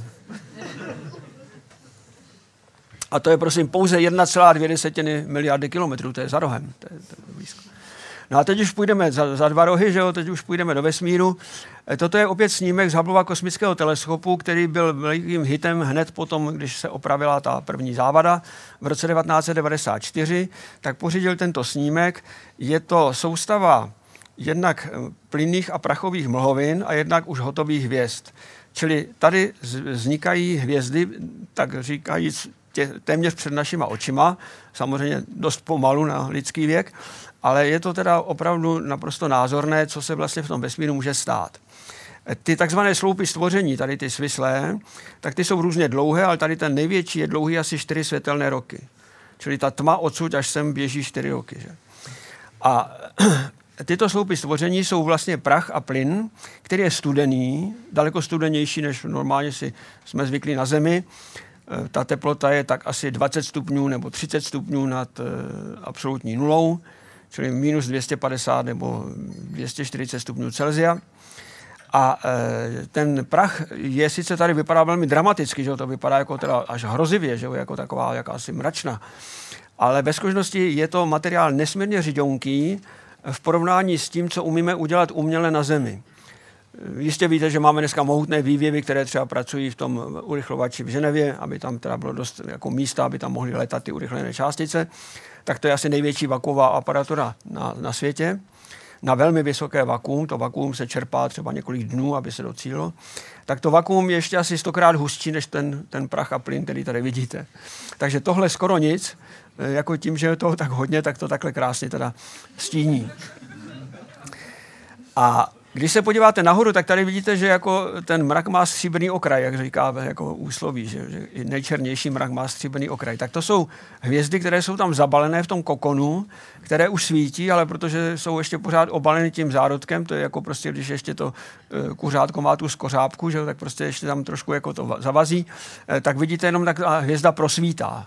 A to tež platí tady taky, že tady všude to vidíte na těch okrajích, že, jsou tak, že je to rozsvícené.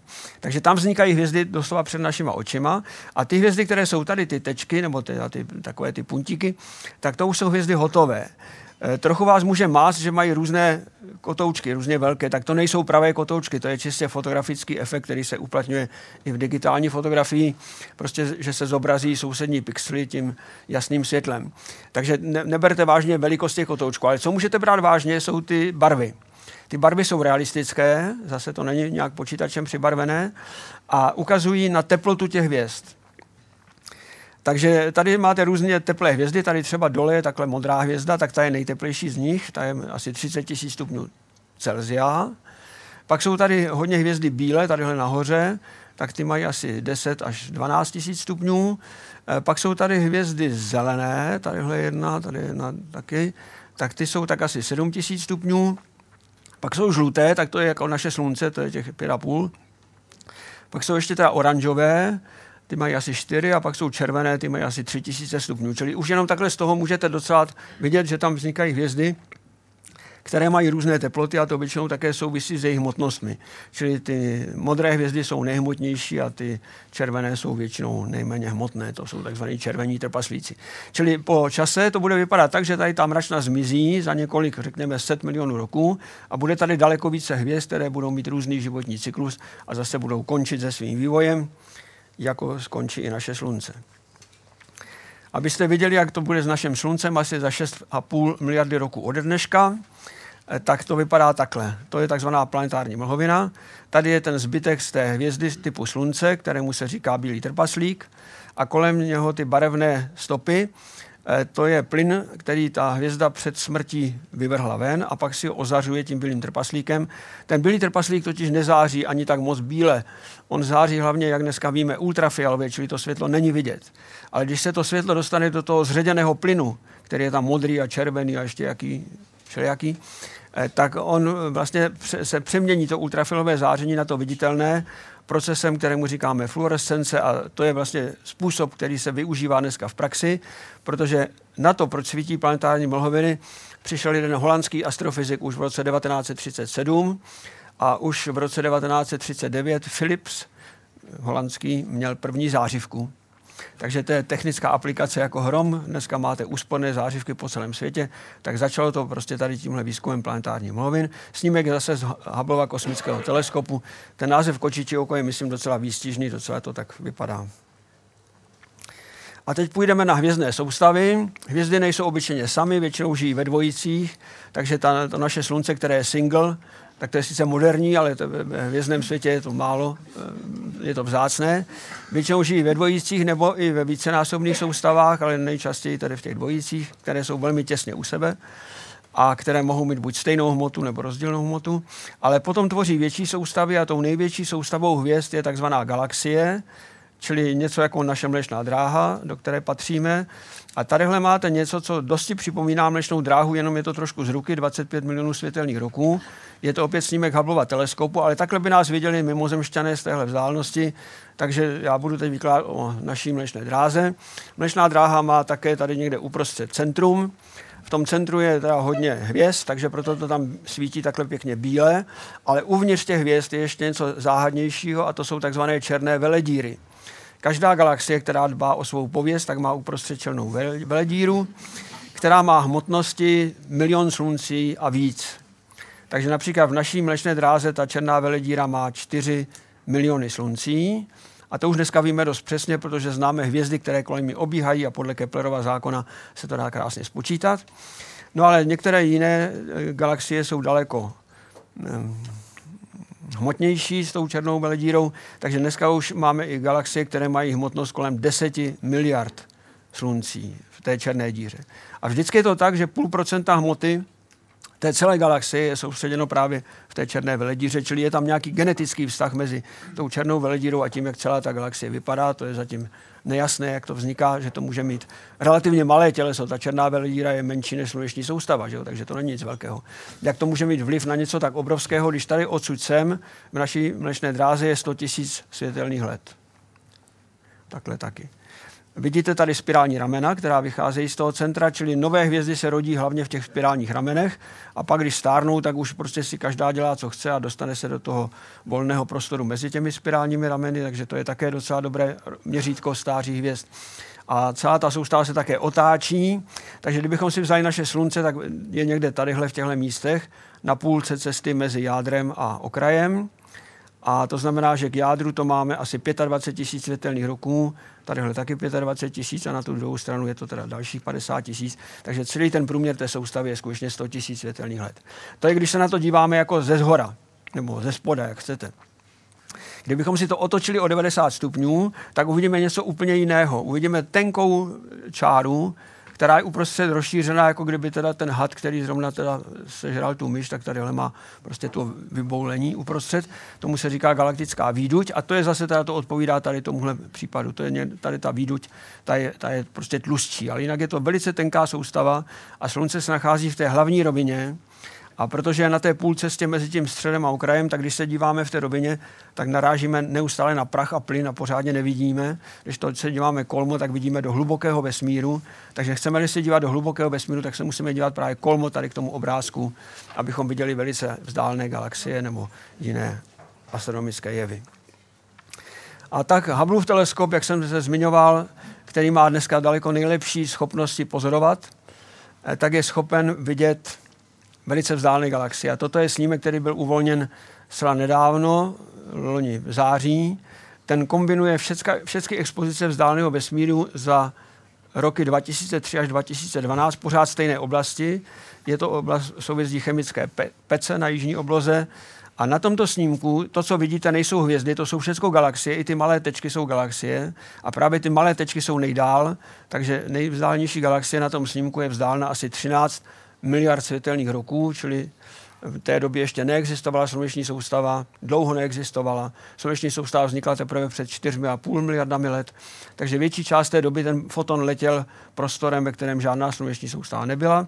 Pak teda sluneční soustava vznikla, pak se vytvořily planety, pak na Zemi vznikl život, nějaké breberky, to je minus 3,5 miliardy roků, pořád se nic neděje, pořád to světlo jde dál, pak se někdy před miliardou let se objeví více buněčné organismy, světlo pořád ještě běží. No a pak přijde zrovna v té chvíli, kdy už lidé dokáží postavit Hubbleův teleskop. Takže to je tak asi to nejvíc, co může dneska astronomie nabídnout. Takhle vypadá Hubbleův teleskop. To je snímek, který byl dělán při opravě, takže tady vidíte, tady v těchto místech je asi to zrcadlo, které paradoxně není tak veliké, jako jsem ukazoval ten Palomar, to má průměr 2,40 m a je dokonce menší o 10 cm než dalekohled, s kterým Hubble dělal ty své velké objevy ve 20. a 30. letech minulého století. Tadyhle je záklopka, která se používá právě při té eh, opravě, aby tam nespadl nějaký šroubovák na to zrcadlo. A tadyhle jsou antény, které slouží pro spojení se zemí a přijímání signálu. Toto jsou ty sluneční panely. No a tadyhle všude teda někde jsou nastaveny že prostě ty jednotlivé bedínky s těmi přístroji, protože těch přístrojů je tam vždycky několik, asi čtyři nebo pět. A tady vidíte také to, hydr, to rameno, to je taková mechanická ruka, která potom přidrží ten dalekohled při té opravě a pak ho zase uvolní do kosmického prostoru. Takže tohle už je snímek v minulosti, protože, jak víte, raketoplány skončily. Hubbleův teleskop už nikdy opravován nebude a jakmile přestane fungovat, tak bude naveden na Tichý oceán. To je největší přistávací plocha pro kosmonautické přístroje na Zemi. Takže tam, tam to je takový hřbitov vlastně že, pro, ty, pro ty velké přístroje. Nicméně na Zemi se také leco děje. Tady vidíte eh, takzvanou Evropskou jižní observatoř, která vznikla ve spolupráci nejprve asi pěti zemí západní Evropy a postupně se přidávali další, takže dneska už je v ní 15 zemí. A ta se nachází na jižní polokouli v Chile, eh, v poušti Atacama, asi 12 km na sever od Santiago, od hlavního města, na hoře Paranal ve výšce, která je úplně stejná jako výška Lomnického štítu na Slovensku. 2635 metrů. A tady jsou čtyři takové krabice a to jsou kopule, které vypadají dost nekopulovitě. A tam jsou umístěny čtyři zrcadla o průměru 8 metrů přes 8 metrů, které buď mohou pracovat samostatně, každá na jiném programu, anebo také třeba všechny dohromady a pak je to 16-metrové zrcadlo, čili největší přístroj pozemní na světě a vlastně vůbec největší astronomický přístroj v současnosti. Tady tahle malinká věc, to není tak malé, to je dvoumetrový dalekohled, který slouží jako pomocný pro případ, že měříte v jiném směru, tak si ho tam postavíte a těch, těch interferometrů je tam několik. A tam vzadu ještě jedna taková zvláštní stavba a to je zase přehlídkový dalekohled, který vlastně vybírá pro ta monstra, vybírá nejlepší, nejzajímavější objekty, čili ten dělá ty základní přehlídky. Obloha je tam pořád taková, je tam 350 jasných nocí do roka. No a my jsme oslavili v roce 2007 historickou událost pro naši astronomii, protože Česká republika byla přijata do té observatoře v roce 2007. Tady vidíte delegaci Akademie věd, která tam tehdy to byla zařídit a také naše mladé astronomy, kteří už tam pracují, tady třeba tenhle, tady tahle dívčina. Tadyhle jsou technické provozy a tady jsou ty dalekohledy, které jste předtím viděli zblízka, čili jinak je to docela pustina, není tam vůbec nic, jenom ty skály, není tam jediný lísteček, jediná moucha, jenom ty hvězdáři tam přežívají.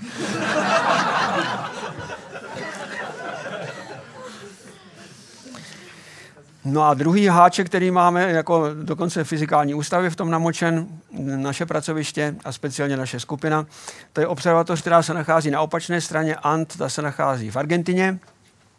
Jmenuje se po francouzském fyzikovi Pieru Ožerovi a ta je určena pro výzkum nikoli v teda hvězd, ale takzvaného kosmického záření. My jsme právě loni, a to v srpnu, slavili z té výročí objevu kosmického záření, což učinil rakouský fyzik Viktor Hess v roce 1912 eh, při balonovém letu z Ústí nad Labem do Německa. Z eh, Ústí nad Labem startoval proto, že potřeboval se dostat do velké výšky, chtěl letět do výšky asi 6 kilometrů a ty balony, které používal ve Vídni, kde normálně pracoval, tak ty byly na svítí plyn, takže ty se dostávaly jenom do výšky asi 2 kilometrů. Eh, takže se dozvěděl, že v Ústí nad Labem je chemička, která umí vyrábět plynný vodík Eh, takže se domluvil s teplickým balonovým klubem vzduchoplaveckým, že mu, jim půjčí, že mu půjčí balon, který se jmenoval Böhmen. A s tímto balonem Böhmen, to je úplně jak Zimmermann, jako prostě. Jenomže je to pravda. Jako, jo tak eh, s tím balonem odstartovali ve trojici, to znamená, tam byl pilot, který se staral o řízení toho balonu, potom meteorolog, který uváděl chemické, ty meteorologické prvky a potom HES, který měřil eh, vodivost, elektrickou vodivost vzduchu a z toho odvozoval intenzitu toho kosmického záření, o kterém se tedy ještě nevědělo, že je kosmické, tedy jsem myslel, že je pozemské. A ta idea byla taková, že když půjdete nahoru, a je to záření pozemské, tak musí slábnout. A jestliže půjde nahoru to záření, to znamená větší vodivost vzduchu, tak to musí být ze zhora. Že? Takže on ukázal skutečně, že je to ze zhora.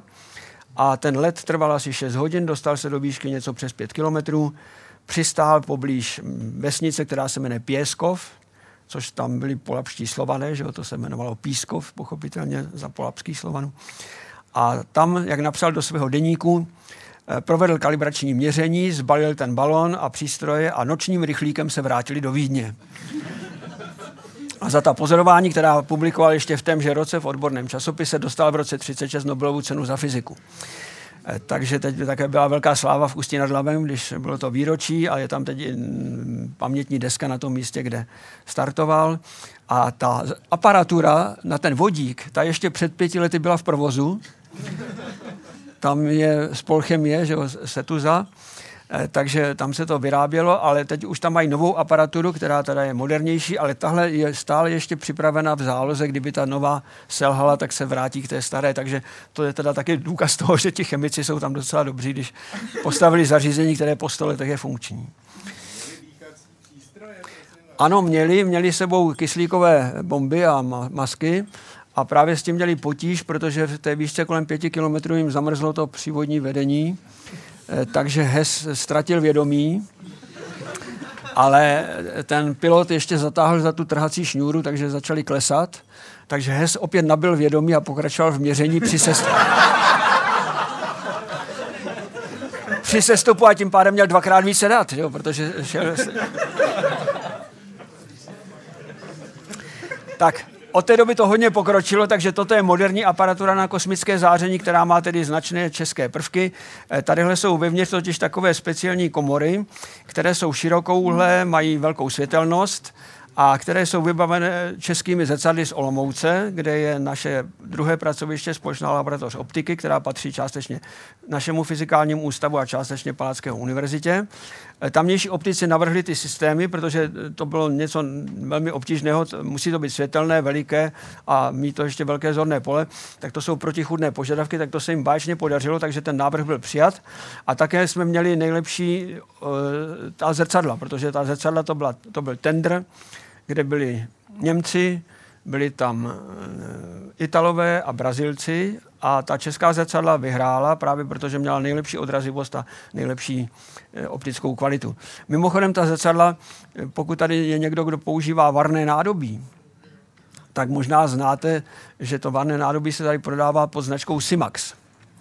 Tak to je to sklo, z kterého my děláme ta zrcadla, takže pokud byste nemohli sehnat nádobí, tak je to proto, že my odebíráme poměrně hodně skla pro tyhle účely, protože těch zrcadel v Olomouci už vyrobili 800, každé má průměr něco přes 60 cm a to všechno lifrujeme do té Argentiny, to je taky samo o sobě zážitek, protože to musíme naložit do kam, toho, nejprve do kontejneru, ten kontejner se odveze do Hamburku kamionem, tam se přeloží na tu kontejnerovou loď, odjede do Valparaiso v Chile, tam se přeloží na kamion, jede přes Andy, takže musí jet přes ty hrozné serpentiny a dolů a pak teprve ještě asi 400 km do Pampy, tam se to musí zase znovu otevřít a zmontovat. Představte si, že za celou tu dobu, co to děláme, a to už je teda 10 let, tak ještě ani jedno zrcadlo nerozbili po cestě. se nějaké? Dobrá otázka, ale nestratili. Představte si, je to absolutně neuvěřitelné, je to do, do jednoho je to všechno na místě. A teď teda ještě něco o tom pozorování, takže ta zrcadla pozorují každou noc, kdy není měsíc. A když je měsíc, tak se musí trošku hlídat, protože v těch zrcadlech nejsou tedy ani ty digitální čipy, na které jste zvyklí, jsou tam fotonásobiče, které jsou ještě citlivější než ty čipy, takže oni ne, nesnášejí silné světlo. Takže když se podíváte, snímek je v noci, tady vidíte hvězdy. A tady vidíte, že ta jedna, ta vrata jsou zavřená, ale vidíte na nich odlesky. Ty odlesky jsou od měsíce, prostě v tom směru zrovna svítil měsíc, takže automat to zavře a počkáš, zase ten měsíc přejde do, té jiné, do toho jiného směru a může se teprve otevřít. Takže tohle je naše omezení, ale má to tu výhodu, my tam jezdíme na směny pozorovat z těch jednotlivých členských států, je nás celkem 17 států, eh, takže vždycky každý stát má rozdělené služby, kdy tam prostě je a střídáme se právě o úplňcích, protože kolem úplňku se asi tři dny nebo čtyři dny nepozoruje, tak ta jedna parta odletí a ta druhá přiletí a takhle se prostě střídáme. Takže to je, nakonec ten měsíc je docela dobrý takový způsob, jak teda se tam přímo nestrhat prací. Že? Tady je stožár, který potom předává ta data z těch všech, tady je vždycky těch komor je v každé té základně 6 a celkem ty základny jsou tam 4, takže je to 24 zrcadel, teď už je jich vlastně 27, takže ty, ty data se potom předávají rádiem do centrály, do centrálního počítače, těch dat je poměrně hodně, takže se to musí takhle dělat. No a tadyhle je vidět, že nám to opravdu patří, protože máme o toho klíče. Kdo jste blíž, tak to... tak to vidíte, že tam je Republika Čeka. Je to celkem 17 států Evropy, obou Amerik a Austrálie. Tadyhle to je slavnostní zahájení, tak tady vysela naše vlajka taky. Tak to má člověk takový dobrý pocit, že teda, že i v té vzdálené zemi nejsme žádná bečka, že tam máme docela dobré postavení. A tohle už je asi poslední obrázek, který vám chci dneska ukázat, už toho tak je hodně. Eh, opět se vracím k profesoru Druckmillerovi.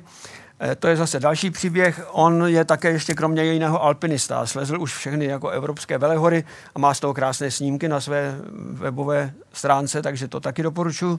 Ale toto je snímek, který se podařil tím, že on se se ženou, která je taky alpinistka, se rozhodli, že stráví nový rok 2007, že stráví v Andách, protože to je pohoří, které je velmi půvabné, je barevné, je tam veškerá Mendelová tabulka prvků, je tam obsažena v těch horách. Eh, takže eh, tam odletěli do Santiago a pochopitelně to je, to je 14 hodin nepřetržitého letu, takže eh, Druckmiller jako každý z nás má absták, že nemůže 14 hodin po, jako používat internet. Jo.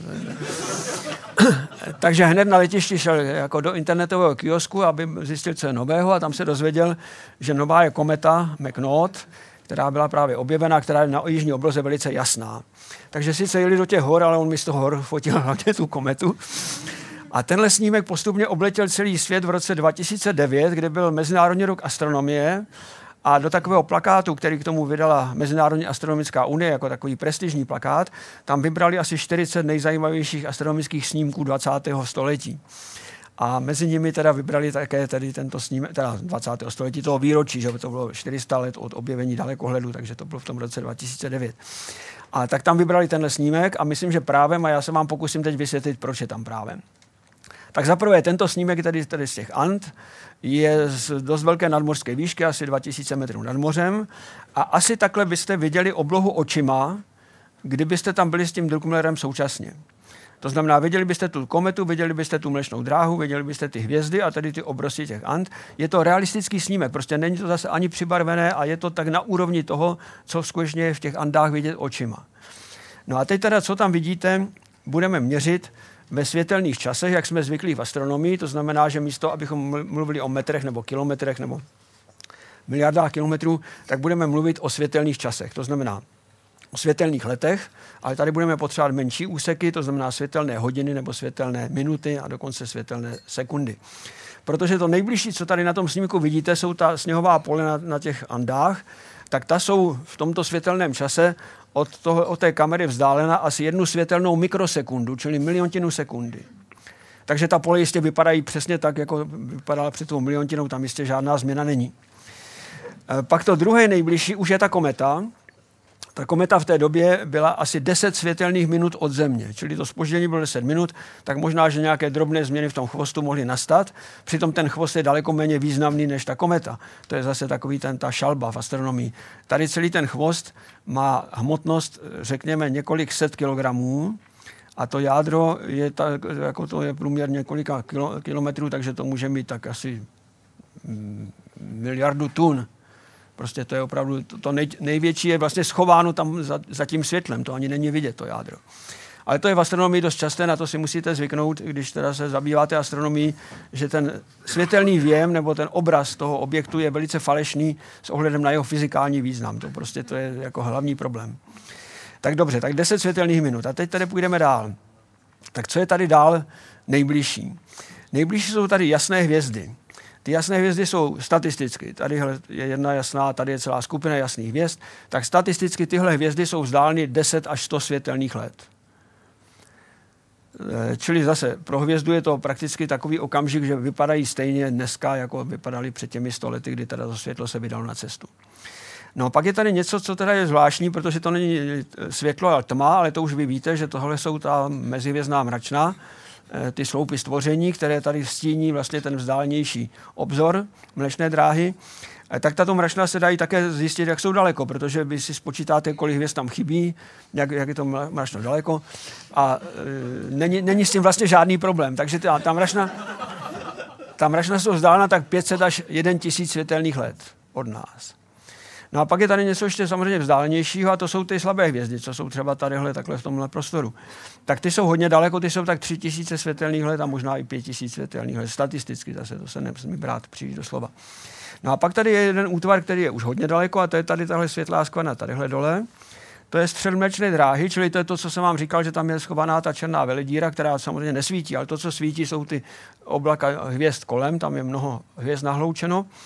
Eh, tak to je střemlečné dráhy v souvězdí Střelce a to, tato oblast je od nás vzdálná těch 25 tisíc světelných roků. Čili když si to vezmete zpátky, eh, tak v té době právě do Evropy přicházeli homo sapiens a mísili se nebo se pobíjeli z neandertálci. Že? To je tohle období. A od té doby to světlo pořád letělo a přiletělo Druckmillerovi zrovna teda včas, aby se tam zachytilo.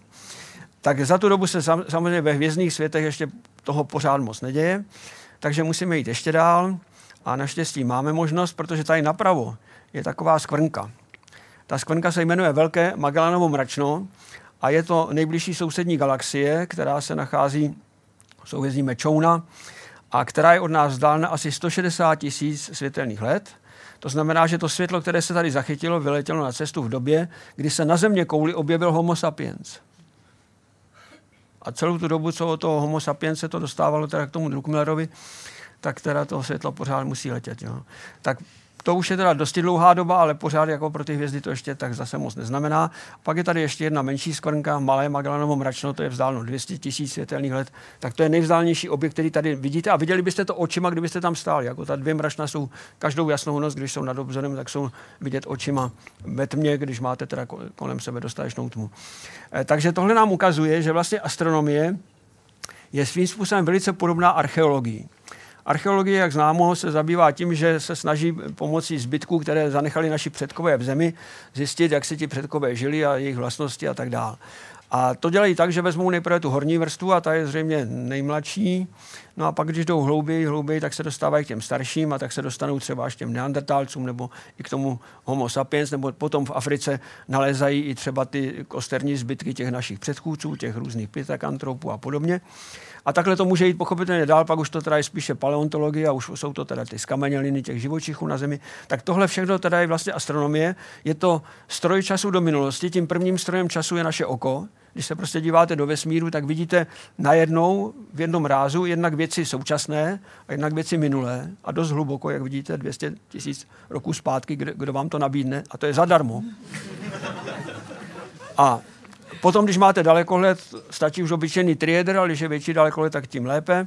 Eh, tak se dostáváte do větších hlubin, no a ten Hubbleův teleskop ten jde nejdál, jak jsme si říkali, eh, přes těch 13 miliard světelných roků. A to všechno máte pod palcem prostě proto, že světlo se šíří vesmírem naštěstí dost pomalu, aby teda tady vznikalo to velké spoždění.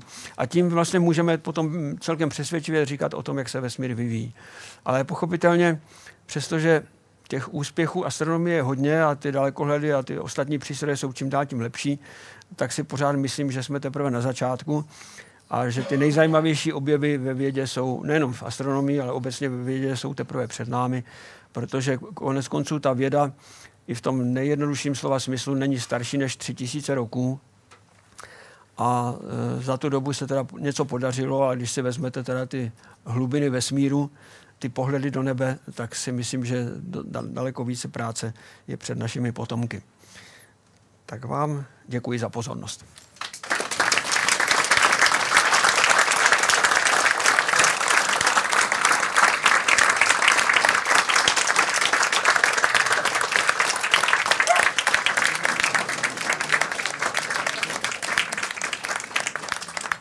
Tak já děkuji panu doktoru Grigerovi za eh, prezentaci. Myslím, že ten potlesk většil o tom, že se nám všem moc líbila. A ještě předtím, než dám prostor pro vaše dotazy a pošlu do pléna tento mikrofon, tak ještě připomínám, že pro ty z vás, kteří jste byli třeba moc vzadu, nebo zase naopak moc vepředu, a neviděli jste, eh, neviděli jste některé eh, ze slajdů, tak uh, slajdy uh, budete moci, na ty slajdy se budete moci podívat uh, v rámci videozáznamu z toho dnešního večera a to jednak díky svolení pana doktora a jednak díky unikátní technologii právě kolegů z portálu slideslive.com a odkaz, odkaz na, tu, na tu prezentaci a na videozáznam určitě najdete i na našich webových stránkách sciencecafe.cz a na našich sociálních sítích, takže si tu přednášku budete moci pak vychutnat ještě jednou, pokud jste třeba něco nedobře dobře viděli. Tak a teď prostor pro vaše dotazy. E, poprosím vás přihlásit se, tak jak jsem to říkala na začátku, a vydržte, než k vám doputuje tento mikrofon. Je to opravdu proto, abychom ten večer měli hezky kompletně zaznamenaný a aby bylo všechno bez problémů. Takže e, to vezmeme tak, že vy jste, vy jste tady nejblíž, tak já vám pošlu mikrofon a pak ho pošleme takhle k vám dozadu, protože tam už vidím další dotazy. Tak.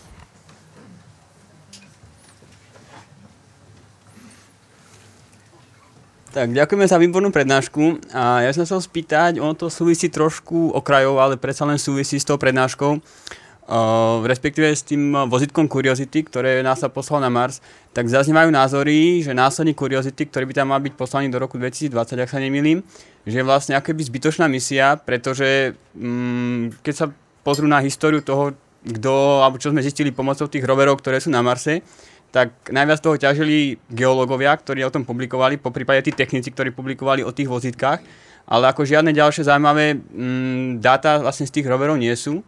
A už ako samotné nás začína pochybovať, či je zmysel posielať tam ako ďalšie vozitka, pretože ísť na Mars bolo kedysi takým snom hej, v 60 70 rokoch. A dneska tým, že už tam máme toľko tých prístrojov, či je opodstatnené posielať tam ďalšie vozitka, aký je na toto váš názor? Tak když se podíváte na to, jak se zkoumala země, když jsme začínali tedy s těmi velkými výpravami, naši předkové, myslím, eh, tak zpočátku to byly naprosto ojediné sondy do neznámého terénu. A ty sondy přinesly nějaké poznatky, které taky nebyly nějak zvlášť veliké, dokonce některé byly vymyšlené, vybájené, ale přesto to vždycky vedlo k tomu, že se vytvořilo něco lepšího a že těch sond bylo do, to, do té země koule nebo do toho povrchu země koule bylo víc, až nakonec dneska je země koule záležitost pro National Geographic, protože vlastně všechno víme, jenom si prohlížíme hezké obrázky z různých krajin. Takže podle mého soudu je to správné, protože nakonec, když se podíváte na to, jakým způsobem pokračoval vývoj každé, nebo každé discipliny, a tady v tomto případě teda řekněme speciálně eh, vývoj našich poznatků o Marsu, tak to bylo tak, že nejprve se tam pokusili eh, nejenom Spojené státy, ale také Sovětský svaz se tam pokusili poslat průletové sondy, že prostě letěli kolem a v té krátké chvíli, kdy byli dost blízko, tak pořídili pár nepříliš dokonalých snímků černobílých a letěli dál a byli ztraceni. A tohle zase pomohlo tím, tomu, že potom po druhé se už pokusili eh, tam poslat sondy, které se ubrzdily natolik, že mohly zaparkovat kolem té planety a obíhat a tím pádem získávat detailní, detailnější um, informace. A když se tohle povedlo, no tak potom přišlo na řadu to přistávání, které zpočátku dost často končilo špatně, protože to tam řachlo, místo aby to přistálo měkce. Pak se i tohle lidé naučili a teď už je tam teda pochopitelně skutečně několik vozítek. Můžeme také vzpomenout na nepohyblivé sondy, které teda přistály a zůstaly stát na místě. To byly vikingy. A ty vikingy také teda získali velmi důležité údaje. No a takhle to jde. Já myslím, že mm, nelze podcenit to, co získali třeba ta malá vozítka. Dokonce bych řekl, že získali toho daleko více, než se čekalo z toho důvodu, že pracovali daleko déle, než, než se čekalo. Původní rozpis byl ten, že po třech měsících budou tak zaprášené ty panely, protože ty jeli na sluneční panely, že budou nepoužitelné. A to skutečně nejprve takhle vypadalo, prostě ty, ta vozítka ztrácela příkon, teda ta elektřina se zmenšovala, která přicházela z těch solárních panelů. A pak se najednou stalo jednomu to vozítku, že prostě přečkalo noc, že tam je vždycky v noci není práce a když ve dne eh, zase technici obnovili spojení, tak zjistili, že najednou je ten příkon skoro zase úplně plný. No a potom se to stalo tomu druhému vozítku a od té doby se to děje už tedy 6 let a pořád se to takhle čistí. Tak zpočátku to vypadalo na ty Marťany, že tam prostě mají nějaké... Ale teďka, teďka už se ví, že jsou to takzvané e, vzdušné víry, kterým se říká tančící derviši, které už byly i vyfocené. Jsou to vlastně víry, které jsou v prachu, který se na Marsu zdvíhá, velmi jemný prach a má to vždycky takový kornout, který u toho povrchu Marsu je tenký a potom směrem nahoru do atmosféry se rozšiřuje. A ten kornout se rychle točí a přebíhá při nerovnoměrném ohřevu toho povrchu Marsu a když se trfí na to vozítko, tak ho prostě vypucuje, že? Protože, protože tam má ten, ten kornout tím, že je tam jako hodně malý, tak má vlastně velkou, velkou sílu a krásně ten prach teda z toho smije. No ale přesto teda jako tady to nové vozítko Curiosity už na to nespoléhá, na ty, na ty, na ta, na ty tančící derviše, ale má, jak víte, má no, jaderný pohon, že jo, vlastně, takže má radioaktivní pohon. Teda. Takže tím pádem je, proto může vydržet eventuálně až do toho roku 2020, když u kosmických sond nebo přístrojů nikdy nevíte, pak stačí nějaká drobnost a sonda odejde. Takže já si nemyslím, že by to bylo tak špatné, protože čtu dost jako hodně odborných prací, které se netýkají jenom teda těch technických záležitostí eh, kolem toho provozu toho vozítka v tom nehostinném prostředí. Ještě teda, že jenom odbočuju, tam jak jste viděli tu poušť Atakama, kde je ta Evropská jižní observatoř, tak ta vozítka se testují v té poušti Atakama, protože to jsou nejbližší hrozné podmínky pro život k tomu Marsu, že? takže tam, tam, tam a tak si myslím, že, že na tom získává celá řada věcí, včetně teda paleontologie, eh, včetně chemie, protože tam jsou exotické procesy, které se na Zemi nedají uskutečnit. Já si nemyslím, že by to bylo tak jako bagatelní. Ďakujem za odpoveď a keď mám ten mikrofon, tak ak môžem, tak sa spýtam ešte jednu otázku. že či si nemyslíte, že by bolo zaujímavejšie posielať práve rovery na mesiac, ako ten k nám je bližšie, bližšie dosiahnutelný a hlavne ako ste spomínali, na mesiaci není atmosféra a tým pádom ako nehrozí, že sa niečo zapráši a môže to fungovať takmer ako, až kým sa to nepokazí z nejakých iných príčin, ako, ako kvôli prachu a príkonu energie. Tak především na měsíci se práší. Eh, to zažili právě astronauti, když jezdili v tom vozítku, protože tam měli to, to vozítko, které je vozilo po měsíci, eh, tak byli zaprášení a docela hodně. Jestli jste viděli snímky, když třeba Eugene Cernan se vracel do, do měsíčního modulu, tak on opravdu byl téměř k nepoznání, jako měl úplně všude velmi jemný prach, který teda lezl do zubů a lezl také do těch digitálních kamer a takhle. Takže na měsíci se práší také, i když teda trošku jinak než na tom, na tom Marsu. Eh, myslím si, že přece rozdíl je v tom, že měsíc je eh, satelit, eh, který, jak jsem říkal, nemá vůbec žádnou geologii už dneska, že? protože to je těleso, které je mrzlé a tuhé. Kdežto ten Mars je zajímavý. Tam na Marsu je rozhodně vulkanická činnost a možná i teď. Jsou tam ty změny, jak vidíte na těch polárních čepičkách, že čili to těleso je daleko aktivnější a potom jsou tam velké záhady, jako zdá se, na, skoro jistě, že na Marsu tekla voda. Tam jsou evidentně prostě eh, takové geologické útvary, které musely vzniknout jako kaniony a tady, nebo delty, které musely vzniknout nějakou tekutinou. A jediná tekutina, která přichází úvahu, je prakticky voda, kde by se tam co jiného vzalo. Ale přitom jako na Marsu voda není, aspoň v tekutém stavu rozhodně, takže to musela být nějaká podpovrchová voda, která se tam nějak dostala na vrch s vulkanickou činností. Či to jsou procesy, které jsou mm, neobyčejně exotické a které mohou velmi pomoci mnoha disciplinám na Zemi a hlavně vy nikdy nevíte, když máte unikátní možnost něčeho zkoumání, že přijdete na něco, co jste neočekával. Že? Děkuji velmi pěkně. Dobrý večer, já jsem Václav a mě zaujal snímek Ant. Zajímalo by mě, jestli střed eh, mléčné dráhy je možno pozorovat i od nás, předpokládám, že ne. Děkuji.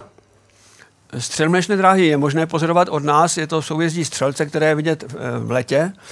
Asi tak nejlepší doba na pozorování je prostě, myslím, červenec. Potíž je ovšem v tom, že ten středmlečné dráhy je velmi nízko nad obzorem, nad jižním obzorem, kde obyčejně bývá eh, nějaké, buď to jsou tam mraky, nebo je tam nějaké světelné znečištění, anebo je tam prostě už jenom tlustá vrstva atmosféry, už sama o sobě, že? protože když se díváte hodně k obzoru, tak se díváte skrz velmi tlustou vrstvu atmosféry, když to nahoře máte tu vrstvu jenom nějakých 10 km a pak už je v podstatě vzduchoprázdno. Čili ten, ta, ta absorpce v té atmosféře hraje roli, takže my to nevidíme tak krásně, jako je to vidět tam. Tam prostě, když vám ten střed dráhy je nad vámi, tak hned vidíte, kde je střed mlečné dráhy. Tady ten střelec je tak na okraji, že prostě ty vyšší partie mlečné dráhy vám připadají jasnější, protože jsou méně zeslabeny tím.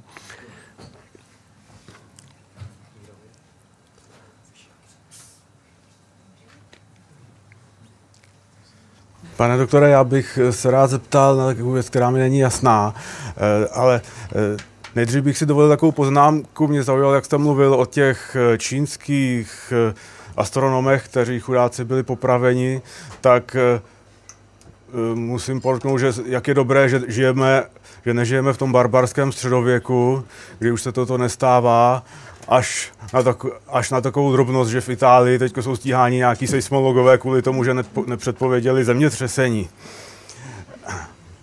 ale chtěl jsem se zeptat na to, kdy, na to jak když často eh, eh, vlastně astronomové a eh, na astronomických webech a takhle vlastně každou chvíli vidíme možnost, že můžeme pozorovat nějaké meteorické roje, které pocházejí vždycky z nějakého tělesa, z nějaké planetky nebo komety.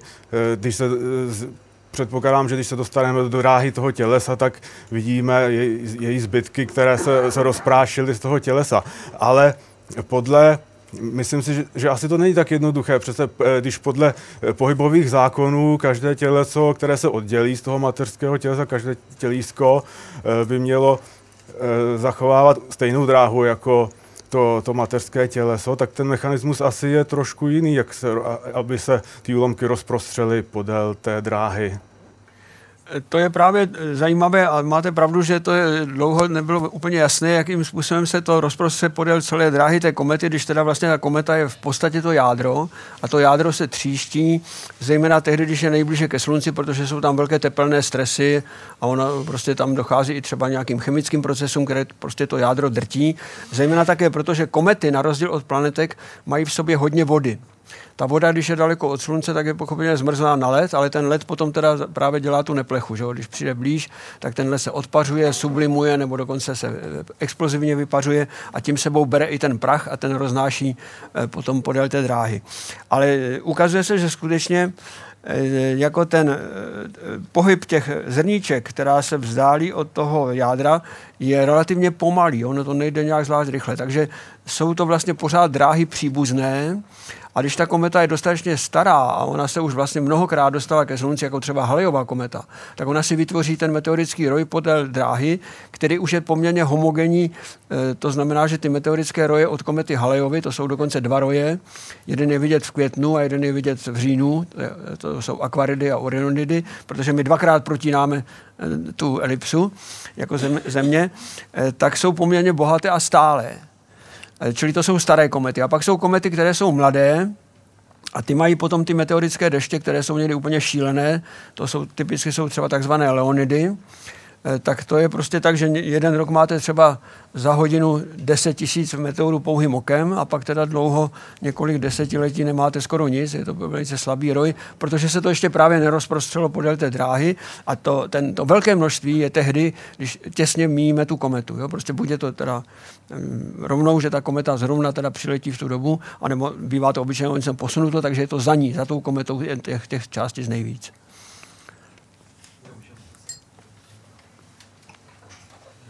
Dobrý večer, pane doktore. Mám dotaz na Hubbleův teleskop.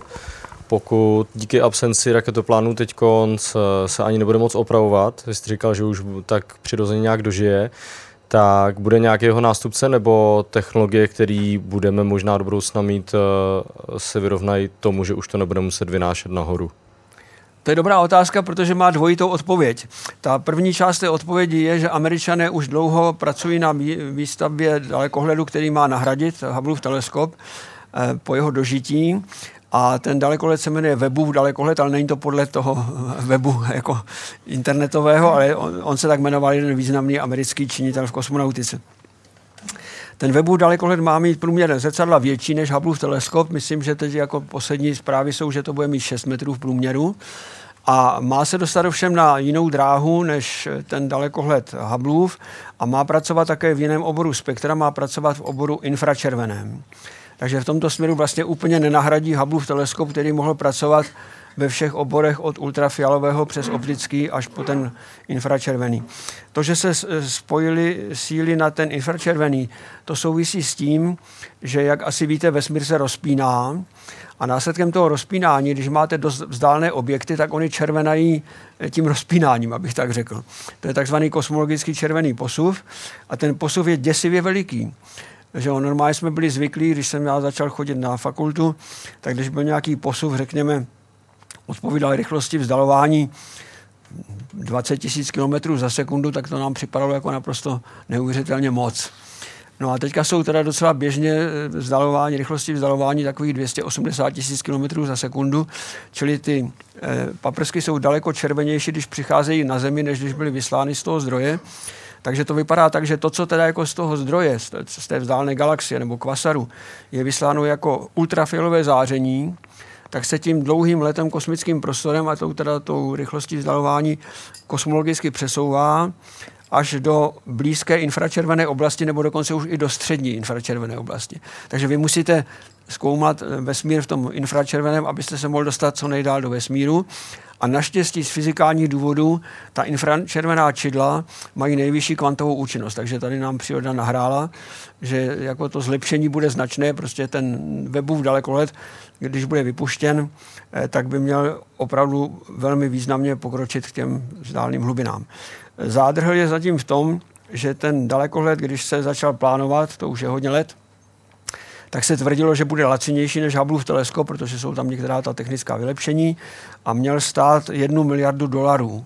Hubbleův teleskop ten stál, myslím, asi 4 miliardy dolarů. To se po, počítá jako ve srovnatelných dolarech, ve, ve srovnatelném roce. No a v tuto chvíli ten nej, nejnovější, nejnovější zprávy, co chodí, tak asi posledního půl roku, že ten Webův dalekohled bude stát 8,5 miliardy dolarů a ještě není na oběžné dráze. Takže proti tomu takové ty naše domácí příběhy, které znáte, tak vypadají ještě docela jako nevinně. Že? A u, už asi dvakrát teda jako americký kongres měl chuť teda ten, ten mm, celý projekt zastavit. Američané jsou v tom neúprosní. Já nevím, jestli znáte příběh amerického urychlovače pro částice. To měl být urychlovač SSC, který se měl stavět v Texasu a nejenom měl stavět, už se stavěl. Rozpočet byl 10 miliard dolarů a prostavili se 3 miliardy dolarů, protože se musel vytvořit tunel o obvodu 85 kilometrů pod zemí a teda ta příslušná aparatura, takže už měli teda větší část toho tunelu vyhloubenou. A přišel prezident Clinton a ten ten projekt zarazil. Takže 3 miliardy se utratili za vyhloubení toho tunelu a pak miliarda za to jeho zahloubení, zase zavření. Takže eh, utratili 4 miliardy dolarů, aby měli původní Texas. No, tak a, a teda nedávno aspoň Clinton, co jsem viděl teďka asi před půl rokem, řekl, že to byla velká chyba. To jeho, teda to jeho rozhodnutí. Takže eh, američané se tak někdy chovají velmi zvláštním způsobem. No takže v každém případě eh, ten webův dalekolet bude stát hodně víc a já bych se moc nedivil, kdyby teda překročila ta cena magickou hranici 10 miliard dolarů. Protože zatím se pořád také odsouvá jeho vypuštění. Nedávno se ještě hovořilo o roce 2017, teď už se hovoří 2018 a já bych to teda typoval, že to bude 2020. Ta druhá část té otázky, abych nezapomněl, tak ta je zajímavá tím, že skutečně na Zemi se podařilo v mezidobí, zatímco Hubbleův teleskop létal a byl pořád prioritou, se podařilo technickými eh, opatřeními zlepšit výkonnost pozemních dalekohledů, jako jste viděli právě ty dalekohledy na Paranalu, tak oni mají systém, který se jmenuje adaptivní optika, a ten je absolutně neuvěřitelný. Oni prostě, eh, eh, to, to vlastně zjistili vojáci, ale teďka už to používají astronomové. Když prostě svítíte laserem, který není zelený, ale je žlutý, takhle nahoru do atmosféry, tak ve výšce 90 km nad zemí je sodíková vrstva, která má sodíkové čáry ve žluté oblasti a od této sodíkové vrstvy se vám ten paprsek odrazí a vrátí se vám zpátky na zem. Ovšem pochopitelně, protože letí atmosférou, tak je eh, ten čistý signál, který pouštíte jako nějaký pěkný profil, nějaký sinusový profil, tak on se pokazí už při cestě tam a pak se ještě jednou pokazí při cestě zpátky. To je jako když ten HES měřil při tom výstupu toho balonu a pak zase při tom sestupu, tak dostanete lepší data. A tím pádem se dozvíte, jak je zrovna v tu chvíli porušená atmosféra a na to reagují čidla, která jsou umístěna na zadní straně toho obrovského zrcadla, toho 8-metrového a ta různým podpíráním nebo povoláváním to zrcadlo vlastně tak jako zvlní a tím pádem v opačné fázi, takže výsledek je jako čistý obraz. To je velice rafinovaný trik. A to, co tady povídám pomalu, tak to se děje 50krát za sekundu. 50krát za sekundu to zrcadlo dostane to plavání, tak to prostě takhle si plave a tím pádem jako kdyby ta atmosféra nebyla.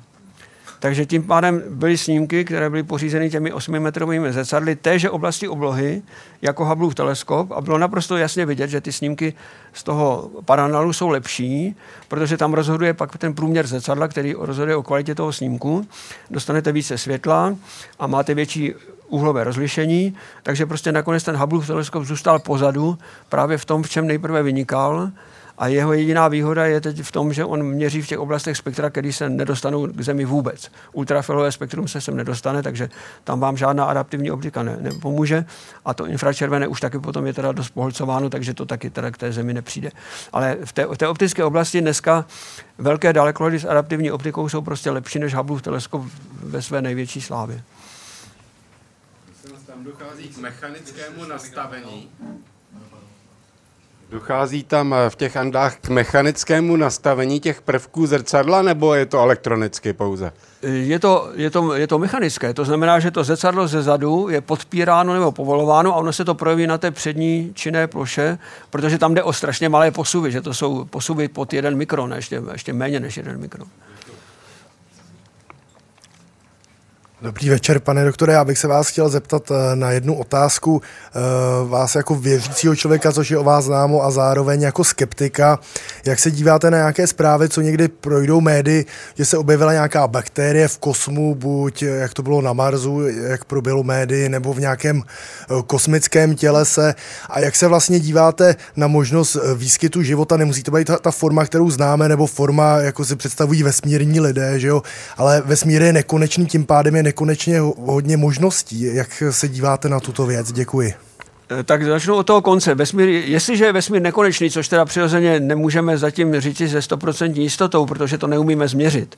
Eh, existují možnosti, jak by se to dalo udělat, ale ty možnosti zatím nejsou dost přesné takže v rámci té nepřesnosti dnešních astronomických měření jsou pořád otevřené obě možnosti. Vesmír může být prostorově konečný i prostorově nekonečný a zatím to nejsme schopni rozhodnout.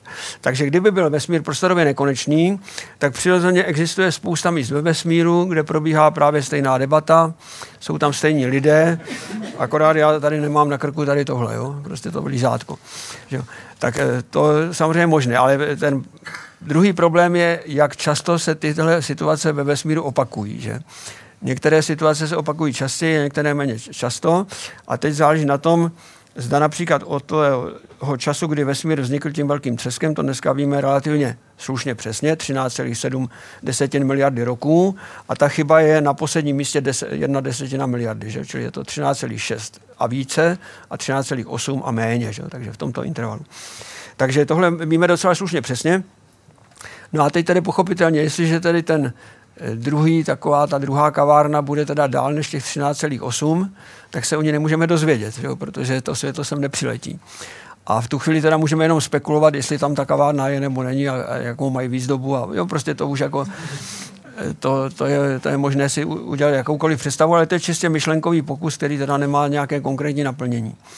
No a teďka teda, eh, když si to vezmeme z té obrácené strany, eh, tak nejlepší, co si myslím, je tahle úvaha. Eh, když se podíváme na Zemi, tak Země vznikla před těmi 4,5 miliardami let prakticky současně se vznikem Slunce a vznikem ostatních planet. Ty planety jsou prakticky všechny stejně staré, Země je stejně stará, Měsíc je stejně starý a teda Slunce taky. Takže dobře. Teď teda je evidentní z toho, co víme o zemském minulosti, že první miliarda roků tady žádný život na Zemi nebyl.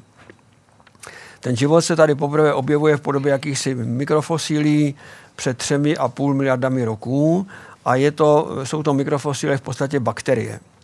Jinými slovy jednobuněčné organismy. A když se díváte potom na mladší dobu, tak pořád máte jednobuněčné organismy a první vícebuněčné se objevují až před méně než jednou miliardou let. No a pak je teda ta velká kambrická revoluce, že jo, ta prostě najednou, tam se objevilo spousta živočichů a rostlin, najednou to šlo teda úplně velkým tempem. Mimochodem v době, kdy na Zemi bylo tepleji než dneska. Takže když se teď brojí proti globálnímu oteplování, tak já nevím, jestli je to úplně nejracionálnější, protože obecně teda čím je tepleji, tak tím jako ten život jako více bují. A tady ta, ta kambrická revoluce se odehrávala při průměrné teplotě země nejméně 30 stupňů Celsia. Dneska je 15,5. Že? Takže i kdyby se to teda mělo změnit. Ostatně taky se ví, že od konce minulého století na severní polokouli, kde je hodně pevniny, tím, že se otepluje, tak tady přibývá je vegetační období delší, už asi o, myslím, o 7 nebo 8 dní. Takže přibývá teda jaksi biomasy přibývá. že? Takže e, jsou to takové zvláštní jako korelace. Čili dobře, pak je teda zase dlouhé období, kdy máte více buněčné organismy, pak to ještě dlouho trvá, než se vůbec život dostal na souš, protože to všechno, co tady říkám, se odehrávalo v mořích a to z toho důvodu, že na povrchu země bylo ultrafialové záření, které se mohlo zablokovat teprve tehdy, když se do ovzduší dostal kyslík. Ten kyslík se patrně dostal vlivem teda působení bakterií, že jo, prostě tím ta, ty, eh, ten kyslík se objevil. Jakmile se objevil kyslík, tak ultrafilové záření se samo zablokuje tím, že vyrobí ozon a tím pádem teda se nedostane sem k povrchu nebo aspoň ne v takové míře a můžete být na souši. Takže teď se to dostalo na souš, ale to je relativně nedávno. No a pak je teda zase hrozně dlouhý čas, než se dostanete k tomu člověku nebo k těm předchůdcům člověka, protože v podstatě ti předchůdci se tady objevili bratru před pěti miliony lety teprve. No a ten homo sapiens je tady 150 tisíc let. Takže z toho se dá usoudit, že pro matku přírodu je daleko nejjednodušší vyrobit berberky. To se asi možná podaří dost často, ale na tom Marsu zatím žádné berberky jsme neobjevili, na měsíci tím tuplem ne, že? takže je to zase otázka. No a je dost nesnadné, aby se teda to dostalo až k tomu člověku, protože všechny hvězdy, které mají hmotnost vyšší než Slunce, eh, tak žijí krátkou dobu. Slunce žije teda těch 10 miliard roků, ale už třeba hvězda, která je jenom dvakrát hmotnější než Slunce, tak už je jenom 1 milion, jednu miliardu let. Čili tam se nemůže stihnout ten život ani možná uchytit, anebo když tak zůstane na úrovni breberek. No a to tež platí pro všechny hmotnější hvězdy než dvě slunce. Takže musíte jít po hvězdách, které jsou teda méně hmotné. Těch hvězd je naštěstí dost, dokonce jich většina, nejvíce hvězd je méně hmotný než slunce. Ty teda vydrží ještě díl než, než slunce, ale zase ty mají tu zónu, kde je tekutá voda, možná tak ji mají úzkou, protože málo svítí. To slunce svítí zase přece víc, takže ta zóna kde je tekutá voda, tak ta začíná někde ve 140 milionech kilometrech od Slunce a končí ve 170. No a tam jsme akorát my. Venus je už je moc blízko, Mars je moc daleko. Že? Takže najednou začnete zjišťovat, že těch možností, jak tomu životu zabránit fyzikálními nepříznivými podmínkami je více, než jsme si mysleli. Zejména od chvíle, kdy se podařil průlom, to je dneska už vlastně 18 eh, let, kdy se podařilo zjistit, že u hvězd, které jsou podobné Slunci, jsou planety, u cizích hvězd. Tak velké vítězství, tak teď se jenom čekalo na to, kdy už to teda jako, jako bude, kdy budeme mít tu země kvůli u jiné hvězdy. Zatím to vypadá, že všechny ty sluneční soustavy, ty cizí, ty planetární soustavy, vypadají velmi odlišně od té naší. A zejména proto, že ty planety neobíhají po drahách víceméně kruhových, ale obíhají po drahách víceméně kometárních, to znamená po eliptických drahách s velkou výstředností. A když takový Jupiter by obíhal ve sluneční soustavě po dráze s velkou výstředností, tak zlikviduje všechny planety zemského typu svou hmotností, protože buď vyháže ze sluneční soustavy pryč, nebo spadnou na Jupitera, nebo spadnou na Slunce. Ale rozhodně nebudou obíhat po kruhové dráze v zóně obydlitelnosti dlouhou dobu. Takže najednou se ukazuje, že ta sluneční soustava, která nám připadala předtím, jakože je typická, že prostě to vždycky musí být tak, že nejprve jsou kamenné planety naskládané u té materské hvězdy, pak je větší mezera, a pak je teda ten Jupiter, Saturn a něco takového tak to teda zřejmě je úplně unikát. My jsme naprostá neuvěřitelná, už jenom tím, že slunce je samo, jak už jsem tady připomínal. Naprostá většina hvězd není sama. A jakmile máte dvě hvězdy, tak už máte vždycky komplikace, protože chvíli ta planeta obíhá kolem jedné, chvíli kolem druhé, nebo obíhá cikcak kolem obou, že? takže se ty poměry na té planetě hodně mění. A když ještě do toho přijde ten eliptický Jupiter, který lítá jako kometa, no, tak ten to všechno likviduje. Takže jako ta pravděpodobnost, že v nějaké dohledné vzdálenosti od nás budou nejenom breberky, ale teda nějaký pokročilejší život, tak je to otázka právě těch časových intervalů. A tam už teda moc velké rezervy nejsou, protože vesmír je starý 13,7. Ze začátku byl naprosto nehostinný pro jakýkoliv typ života, který si umíme představit, protože byl pouze z vodíku a helia. Takže nejprve jste potřeboval hvězdy, aby vám udělali Mendelovou tabulku. To chvíli trvá. Že? No a teprve potom můžete z těch ostatních prvků začít skládat teda nějaké organismy. Jo. Takže je, ta, ta věc je velice nejasná a samozřejmě můžete vyslovat libovolné názory, které jsou v tuto chvíli legitimní, protože jsou to všechno spekulace, ale jedna věc, která myslím, že není tak úplně spekulací, pochází od slavného fyzika Enrika Fermiho a možná, že jste slyšeli o Fermiho paradoxu. Eh, Fermi, když pracoval na vývoji vodíkové pumy v Los Alamos, tak se vždycky u oběda scházeli fyzikové a tlachali. A jednou takhle tlachali o dvou problémech, které v té době byly v Americe akutní.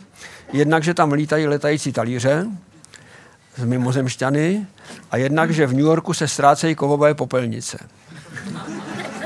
A jeden z těch účastníků té debaty říkal, no to je jasné, prostě ti mimozemšťané v těch talířích ty popelnice odvážejí pryč, protože je to jako výhodný šrot, že? A uh, Fermi se té debaty pořád nezúčastnil a oni už pak přišli na nějaké jiné téma a najednou Fermi po delší chvíli ještě u toho oběda říká, a kde teda k sakru všichni jsou? A oni nevěděli, co vlastně, čeho se to týká, no ale pak on jim to vysvětlil, že, jako, že kdyby ti mimozemšťané opravdu byli, ať už v talíři nebo bez nich, eh, tak určitě celá řada z nich, vzhledem k té rozmanitosti vesmíru, musí být eh, od hvězdy, která je starší než Slunce. A když je ta hvězda starší, to znamená, že jejich civilizace už prodělala ten celý vývoj, co jsem tady říkal na Zemi, ale už jsou dál. A za další vidíme, jak ten technický vývoj naší pozemské civilizace se dneska zrychluje. Tím, že se využívají přírodní zákony, tak to jde teď velkým tempem kupředu. To znamená, že civilizace, která bude o pouhých 100 000 let starší než my, znovu připomínám, homo sapiens je tady 150 tisíc roků, tak si zkuste představit, jak bude vypadat lidská civilizace, pak když nějaká bude, za 100 tisíc let. To bude něco, kdybychom se tam probudili, tak, tak utečeme, protože se toho budeme bát. Že jo? Takže dobře, takže tito lidé nepochybně za prvé nemají žádný problém s tím, aby zjistili na dálku, že někde je nějaká, nějaký život a za druhé nemají žádný problém, aby se sem nějakým vehiklem dostali. Čili Fermi říkal, tady by měla být tlačenice mimozemšťanů z různých civilizací. Jako jo, prostě ještě by se předháněl, kdo tady bude první, kdo tady naváže diplomatické styky. Že? a nebo nás otročí, nebo prostě to, těch možností je nepřeberně. Že? Takže na tady je pusto, že? prostě nikde žádný mimozemšťan, žádný zelený pídí mužík, nikde není tady jako za celou tu dobu, co tady listvo je.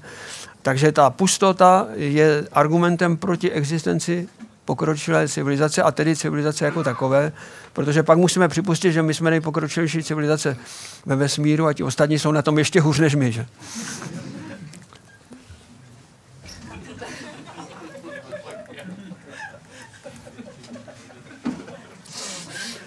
Dobrý večer, je mě, mě, mě slyšet?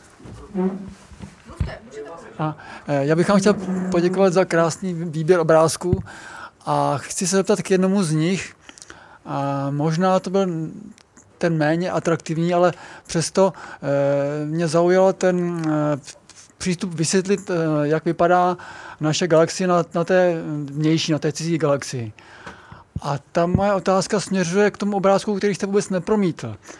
Že jak se popisoval, že jak by to vypadalo z boku, že by to byla taková placka, tak mě napadlo, eh, jestli by se dalo nějak jednoduše fyzikálně zdůvodnit, proč tyhle ty spirálové eh, galaxie ehm, jsou rozptýleny v té rovině a ne jako, jako do, do té koule. To je velice dobrá otázka a myslím si, že proto je docela dobré vysvětlení. Představte si, že existuje nějaký chomáč, který je zcela nepravidelný a který obsahuje nějakou zárodečnou hmotu pro celou galaxii. Takhle to nějak určitě ve vesmíru je. Prostě jsou nějaké takové obrovské, velice zředěné plochy, nebo teda spíše objemy, ve kterých se nachází jakási hmota, která je o něco hustší než okolní prostor mezi galaxiemi a která je teda zárodkem té soustavy. Ten chuchvalec je trojrozměrný, nepravidelný a takový. Nicméně ze statistických důvodů vždycky tam bude převažovat nějaký pohyb jedním směrem. To jsou fluktuace, které jsou náhodné, které nejde nějak jako obecně vysvětlit, ale prostě vždycky jsou. Čili jakmile ten mrak začne se otáčet pomalinku, třeba tímhle směrem, tak v tu chvíli začnou hrát roli dvě síly. Jedna, která prostě to otáčení způsobí, že ve směru rotační osy se začne ten mrak splošťovat odstředivou silou, protože tady bude odstředivá síla. Takže velice rychle se vám to takhle splácne a vytvoří se vám takový lívanec, který uprostřed bude teda tlustší a na těch okrajích tenčí, čili je to v podstatě otázka zákona zachování momentu hybnosti, o kterém jsem tady mluvil, protože současně ta, eh, ten chomáč se bude trošku svou vlastní přitažlivostí zmenšovat, tím pádem se musí roztočit rychleji, aby se zachoval zákon, protože ten zákon zachování momentu hybnosti, to je skoro nejdůležitější fyzikální zákon, který si dovedu představit, nebo obecně bych řekl, ve fyzice nejzajímavější zákony jsou zákony zachování. Zachování hmoty a energie, zachování momentu hybnosti, zachování protonového čísla a takovéhle. Prostě to jsou zákony, které tak jako jsou nadřazeny všem těm ostatním. Takže tady dojde k tomuto jevu, že ten zákon zachování momentu hybnosti si vynutí to, že vždycky z toho bude lívanec a vždycky to bude placaté, prostě protože to musí rychleji zrotovat, jak se to zmenšuje. Že?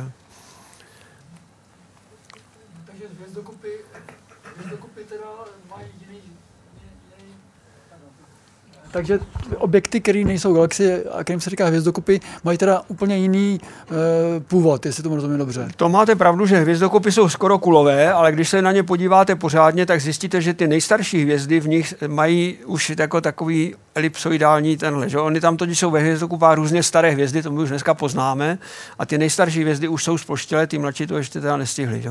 Takže i když je to teda kulová hvězdokupa, která se tak přímo jmenuje kulová, že? tak je to vlastně v podstatě, eh, řekl bych, eh, speciální případ, ale v každém případě teda jako rozhodně teda ty kulové hvězdokupy eh, taky pomalu rotují, ale protože ten moment hybnosti té soustavy je menší, tak to splošťování nejde tak rychle. Že?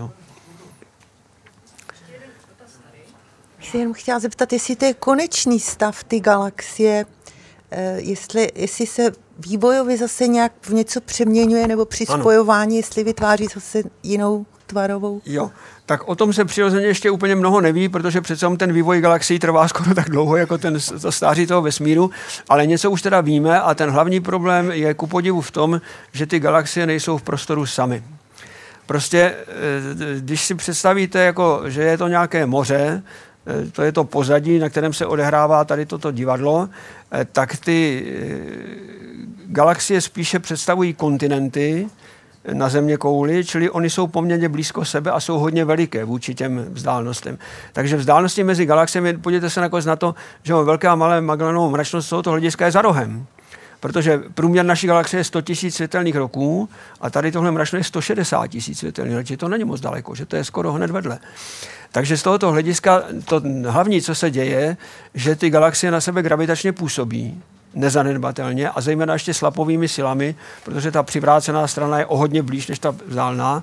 Takže oni se navzájem deformují a to je na některých galaxiích, které jsou prostě blízko, je i vidět, že jsou deformované tvary a dříve nebo později začnou kolem sebe obíhat jako, jako obrovské dvojhvězdy, že jo?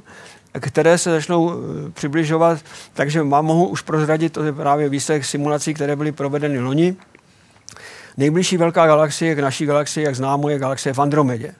Ta je od nás dálna asi 2,5 milionu světelných roků, čili to je vzdálenost, řekněme, no tak je to o řád víc, než je teda rozměr té galaxie, ale zase to není o moc víc než řád. Jo? To je prostě něco, něco víc než řád. No a dneska už se dá změřit, že ta galaxie v Andromedě se v podstatě přibližuje k naší galaxii, i když ne, že by se rovnou napikovala, ale prostě přibližně letí tím směrem. Jinými slovy, už tyto dvě galaxie, které jsou zhruba stejně hmotné, tak kolem sebe už vlastně obíhají, jenomže po velmi protáhlé dráze, ale dopadne to tak, že nakonec se k sobě přiblíží, bude to zase jako ty komety, že, že prostě mají při, nějaké přízemí, no, přísluní, tak tady to je přígalaktické. A nakonec to dopadne tak, že se prolnou a stane se z nich jedna nestvůrná galaxie, přičemž eh, ten, to prolnutí je skutečně ku podivu dosti, mm, jako řekl bych, mm, není to žádná katastrofa. Protože když se vezmete průměrné rozložení vzdálenosti hvězd v, tady, v, tane, v dané galaxii, tak je velmi veliké. Když si vezmete, že bychom si zmenšili slunce na rozměry včely, a e, stejně tak ostatní hvězdy, tak v témže měřítku by nad Evropou těch včel bylo pět. Takové jsou vzdálenosti mezi hvězdami v dané galaxii. A ta galaxie vypadá přitom jako, že to je docela kompaktní útvar. Že? No a když sem přiletí Andromeda, tak nad Evropou bude těch včel deset. Takže oni se nepotkají ani. Oni se prolnou, opravdu, jak jsem říkal, se prolnou, oni se minou. Ale to, co se nemine, je gravitační potenciál, ten samozřejmě ten, ten se nemine, no, takže tím se deformuje jejich dráhy a už se teda ví, že Slunce bude možná vyhozeno někam na úplně šílenou dráhu, nějakou, nějakou excentrickou, což by teda nemělo vadit, že jo, Slunce pořád, pořád svítí samo o sobě. Ale mm, jak to dopadne celkově, to se dá teď jenom tak jako nahrubo odhadovat. Jinými slovy, ano, žádný tvar galaxie není definitivní, každá galaxie dříve nebo později buď je kanibalizována velkou galaxií, to dělá třeba naše mlečná dráha, ta už kanibalizovala několik galaxií, mimo jiné ty kulové hvězdokupy, ty vlastně kanibalizovala. Ty prostě byly zárodky galaxií, které se prostě bohužel moc přiblížily k té už jako dost masivní mlečné dráze, takže ji nakonec ta mlečná dráha pohltila. Mám stočný dotaz. Planeta Merkur eh, má asi 350 stupňů je tam taky e, věčný mráz. Mezi tím je hranice, která se zřejmě e, pohybuje díky tomu, že ta planeta se pohybuje.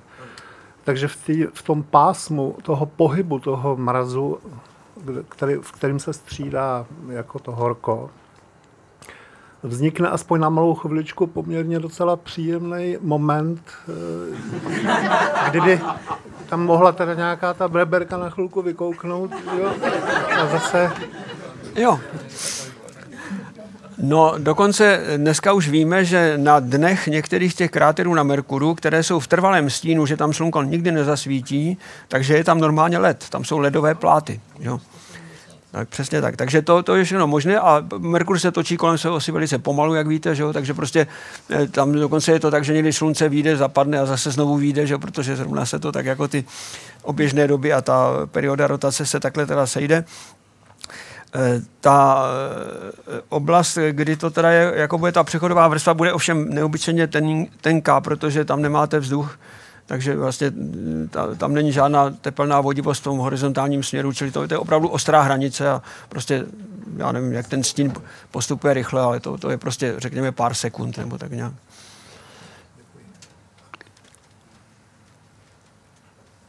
Tak, čas nám velmi rychle utekl. Protože možná jste si toho asi nevšimli, možná v tom, v tom příjemném a plynulém vyprávění, ale, ale už, už máme po deváté hodině. Eh, takže eh, já mám pro vás ještě na úvod pár informací, ale ze všeho nejdříve bych moc ráda za nás za všechny poděkovala panu doktoru Grigarovi za jeho úžasné vyprávění. Děkujeme moc.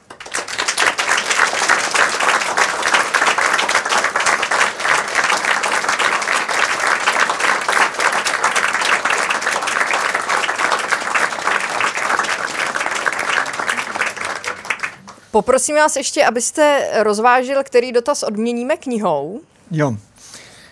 No tak mně se zdá, že to byl ten dotaz eh, na ten, na ten život ve vesmíru. Kdo, kdo se to ptal, nevím, ale ta, ta, vy jste to byl. Jo? jo. Tak tady pro vás bude připravena kniha. Eh, zároveň vás ještě upozorňuji na to, že, že u pana doktora si budete moci pořídit tady hned u toho stolku knihy, o kterých pan doktor mluvil na začátku, takže určitě neváhejte využít této příležitosti nějak to společně zvládneme organizačně. A dovolte mi, abych vás také pozvala na naše další Science Cafe, které se uskuteční opět druhé úterý v měsíci, eh, což pokud se nemýlím vychází na 12. února a eh, naším hostem bude pan profesor Jaroslav Petr a budeme mluvit o reprodukční biologii. Tak eh, na závěr eh, děkuji také moc vám, že jste dorazili a pokud se vám dnešní Science Café líbilo, tak budeme moc rádi, pokud eh, podpoříte organizaci těchto diskuzních večerů příspěvkem na dobrovolné vstupné, které nám můžete hodit do takové kasičky, která je na baru. Takže když budete platit, tak budeme rádi, pokud něco přihodíte i na organizaci Science Café. Tak děkujeme moc za to, že jste dorazili a těšíme se na vás opět na některém z dalších Science Cafe. Hezký zbytek večera.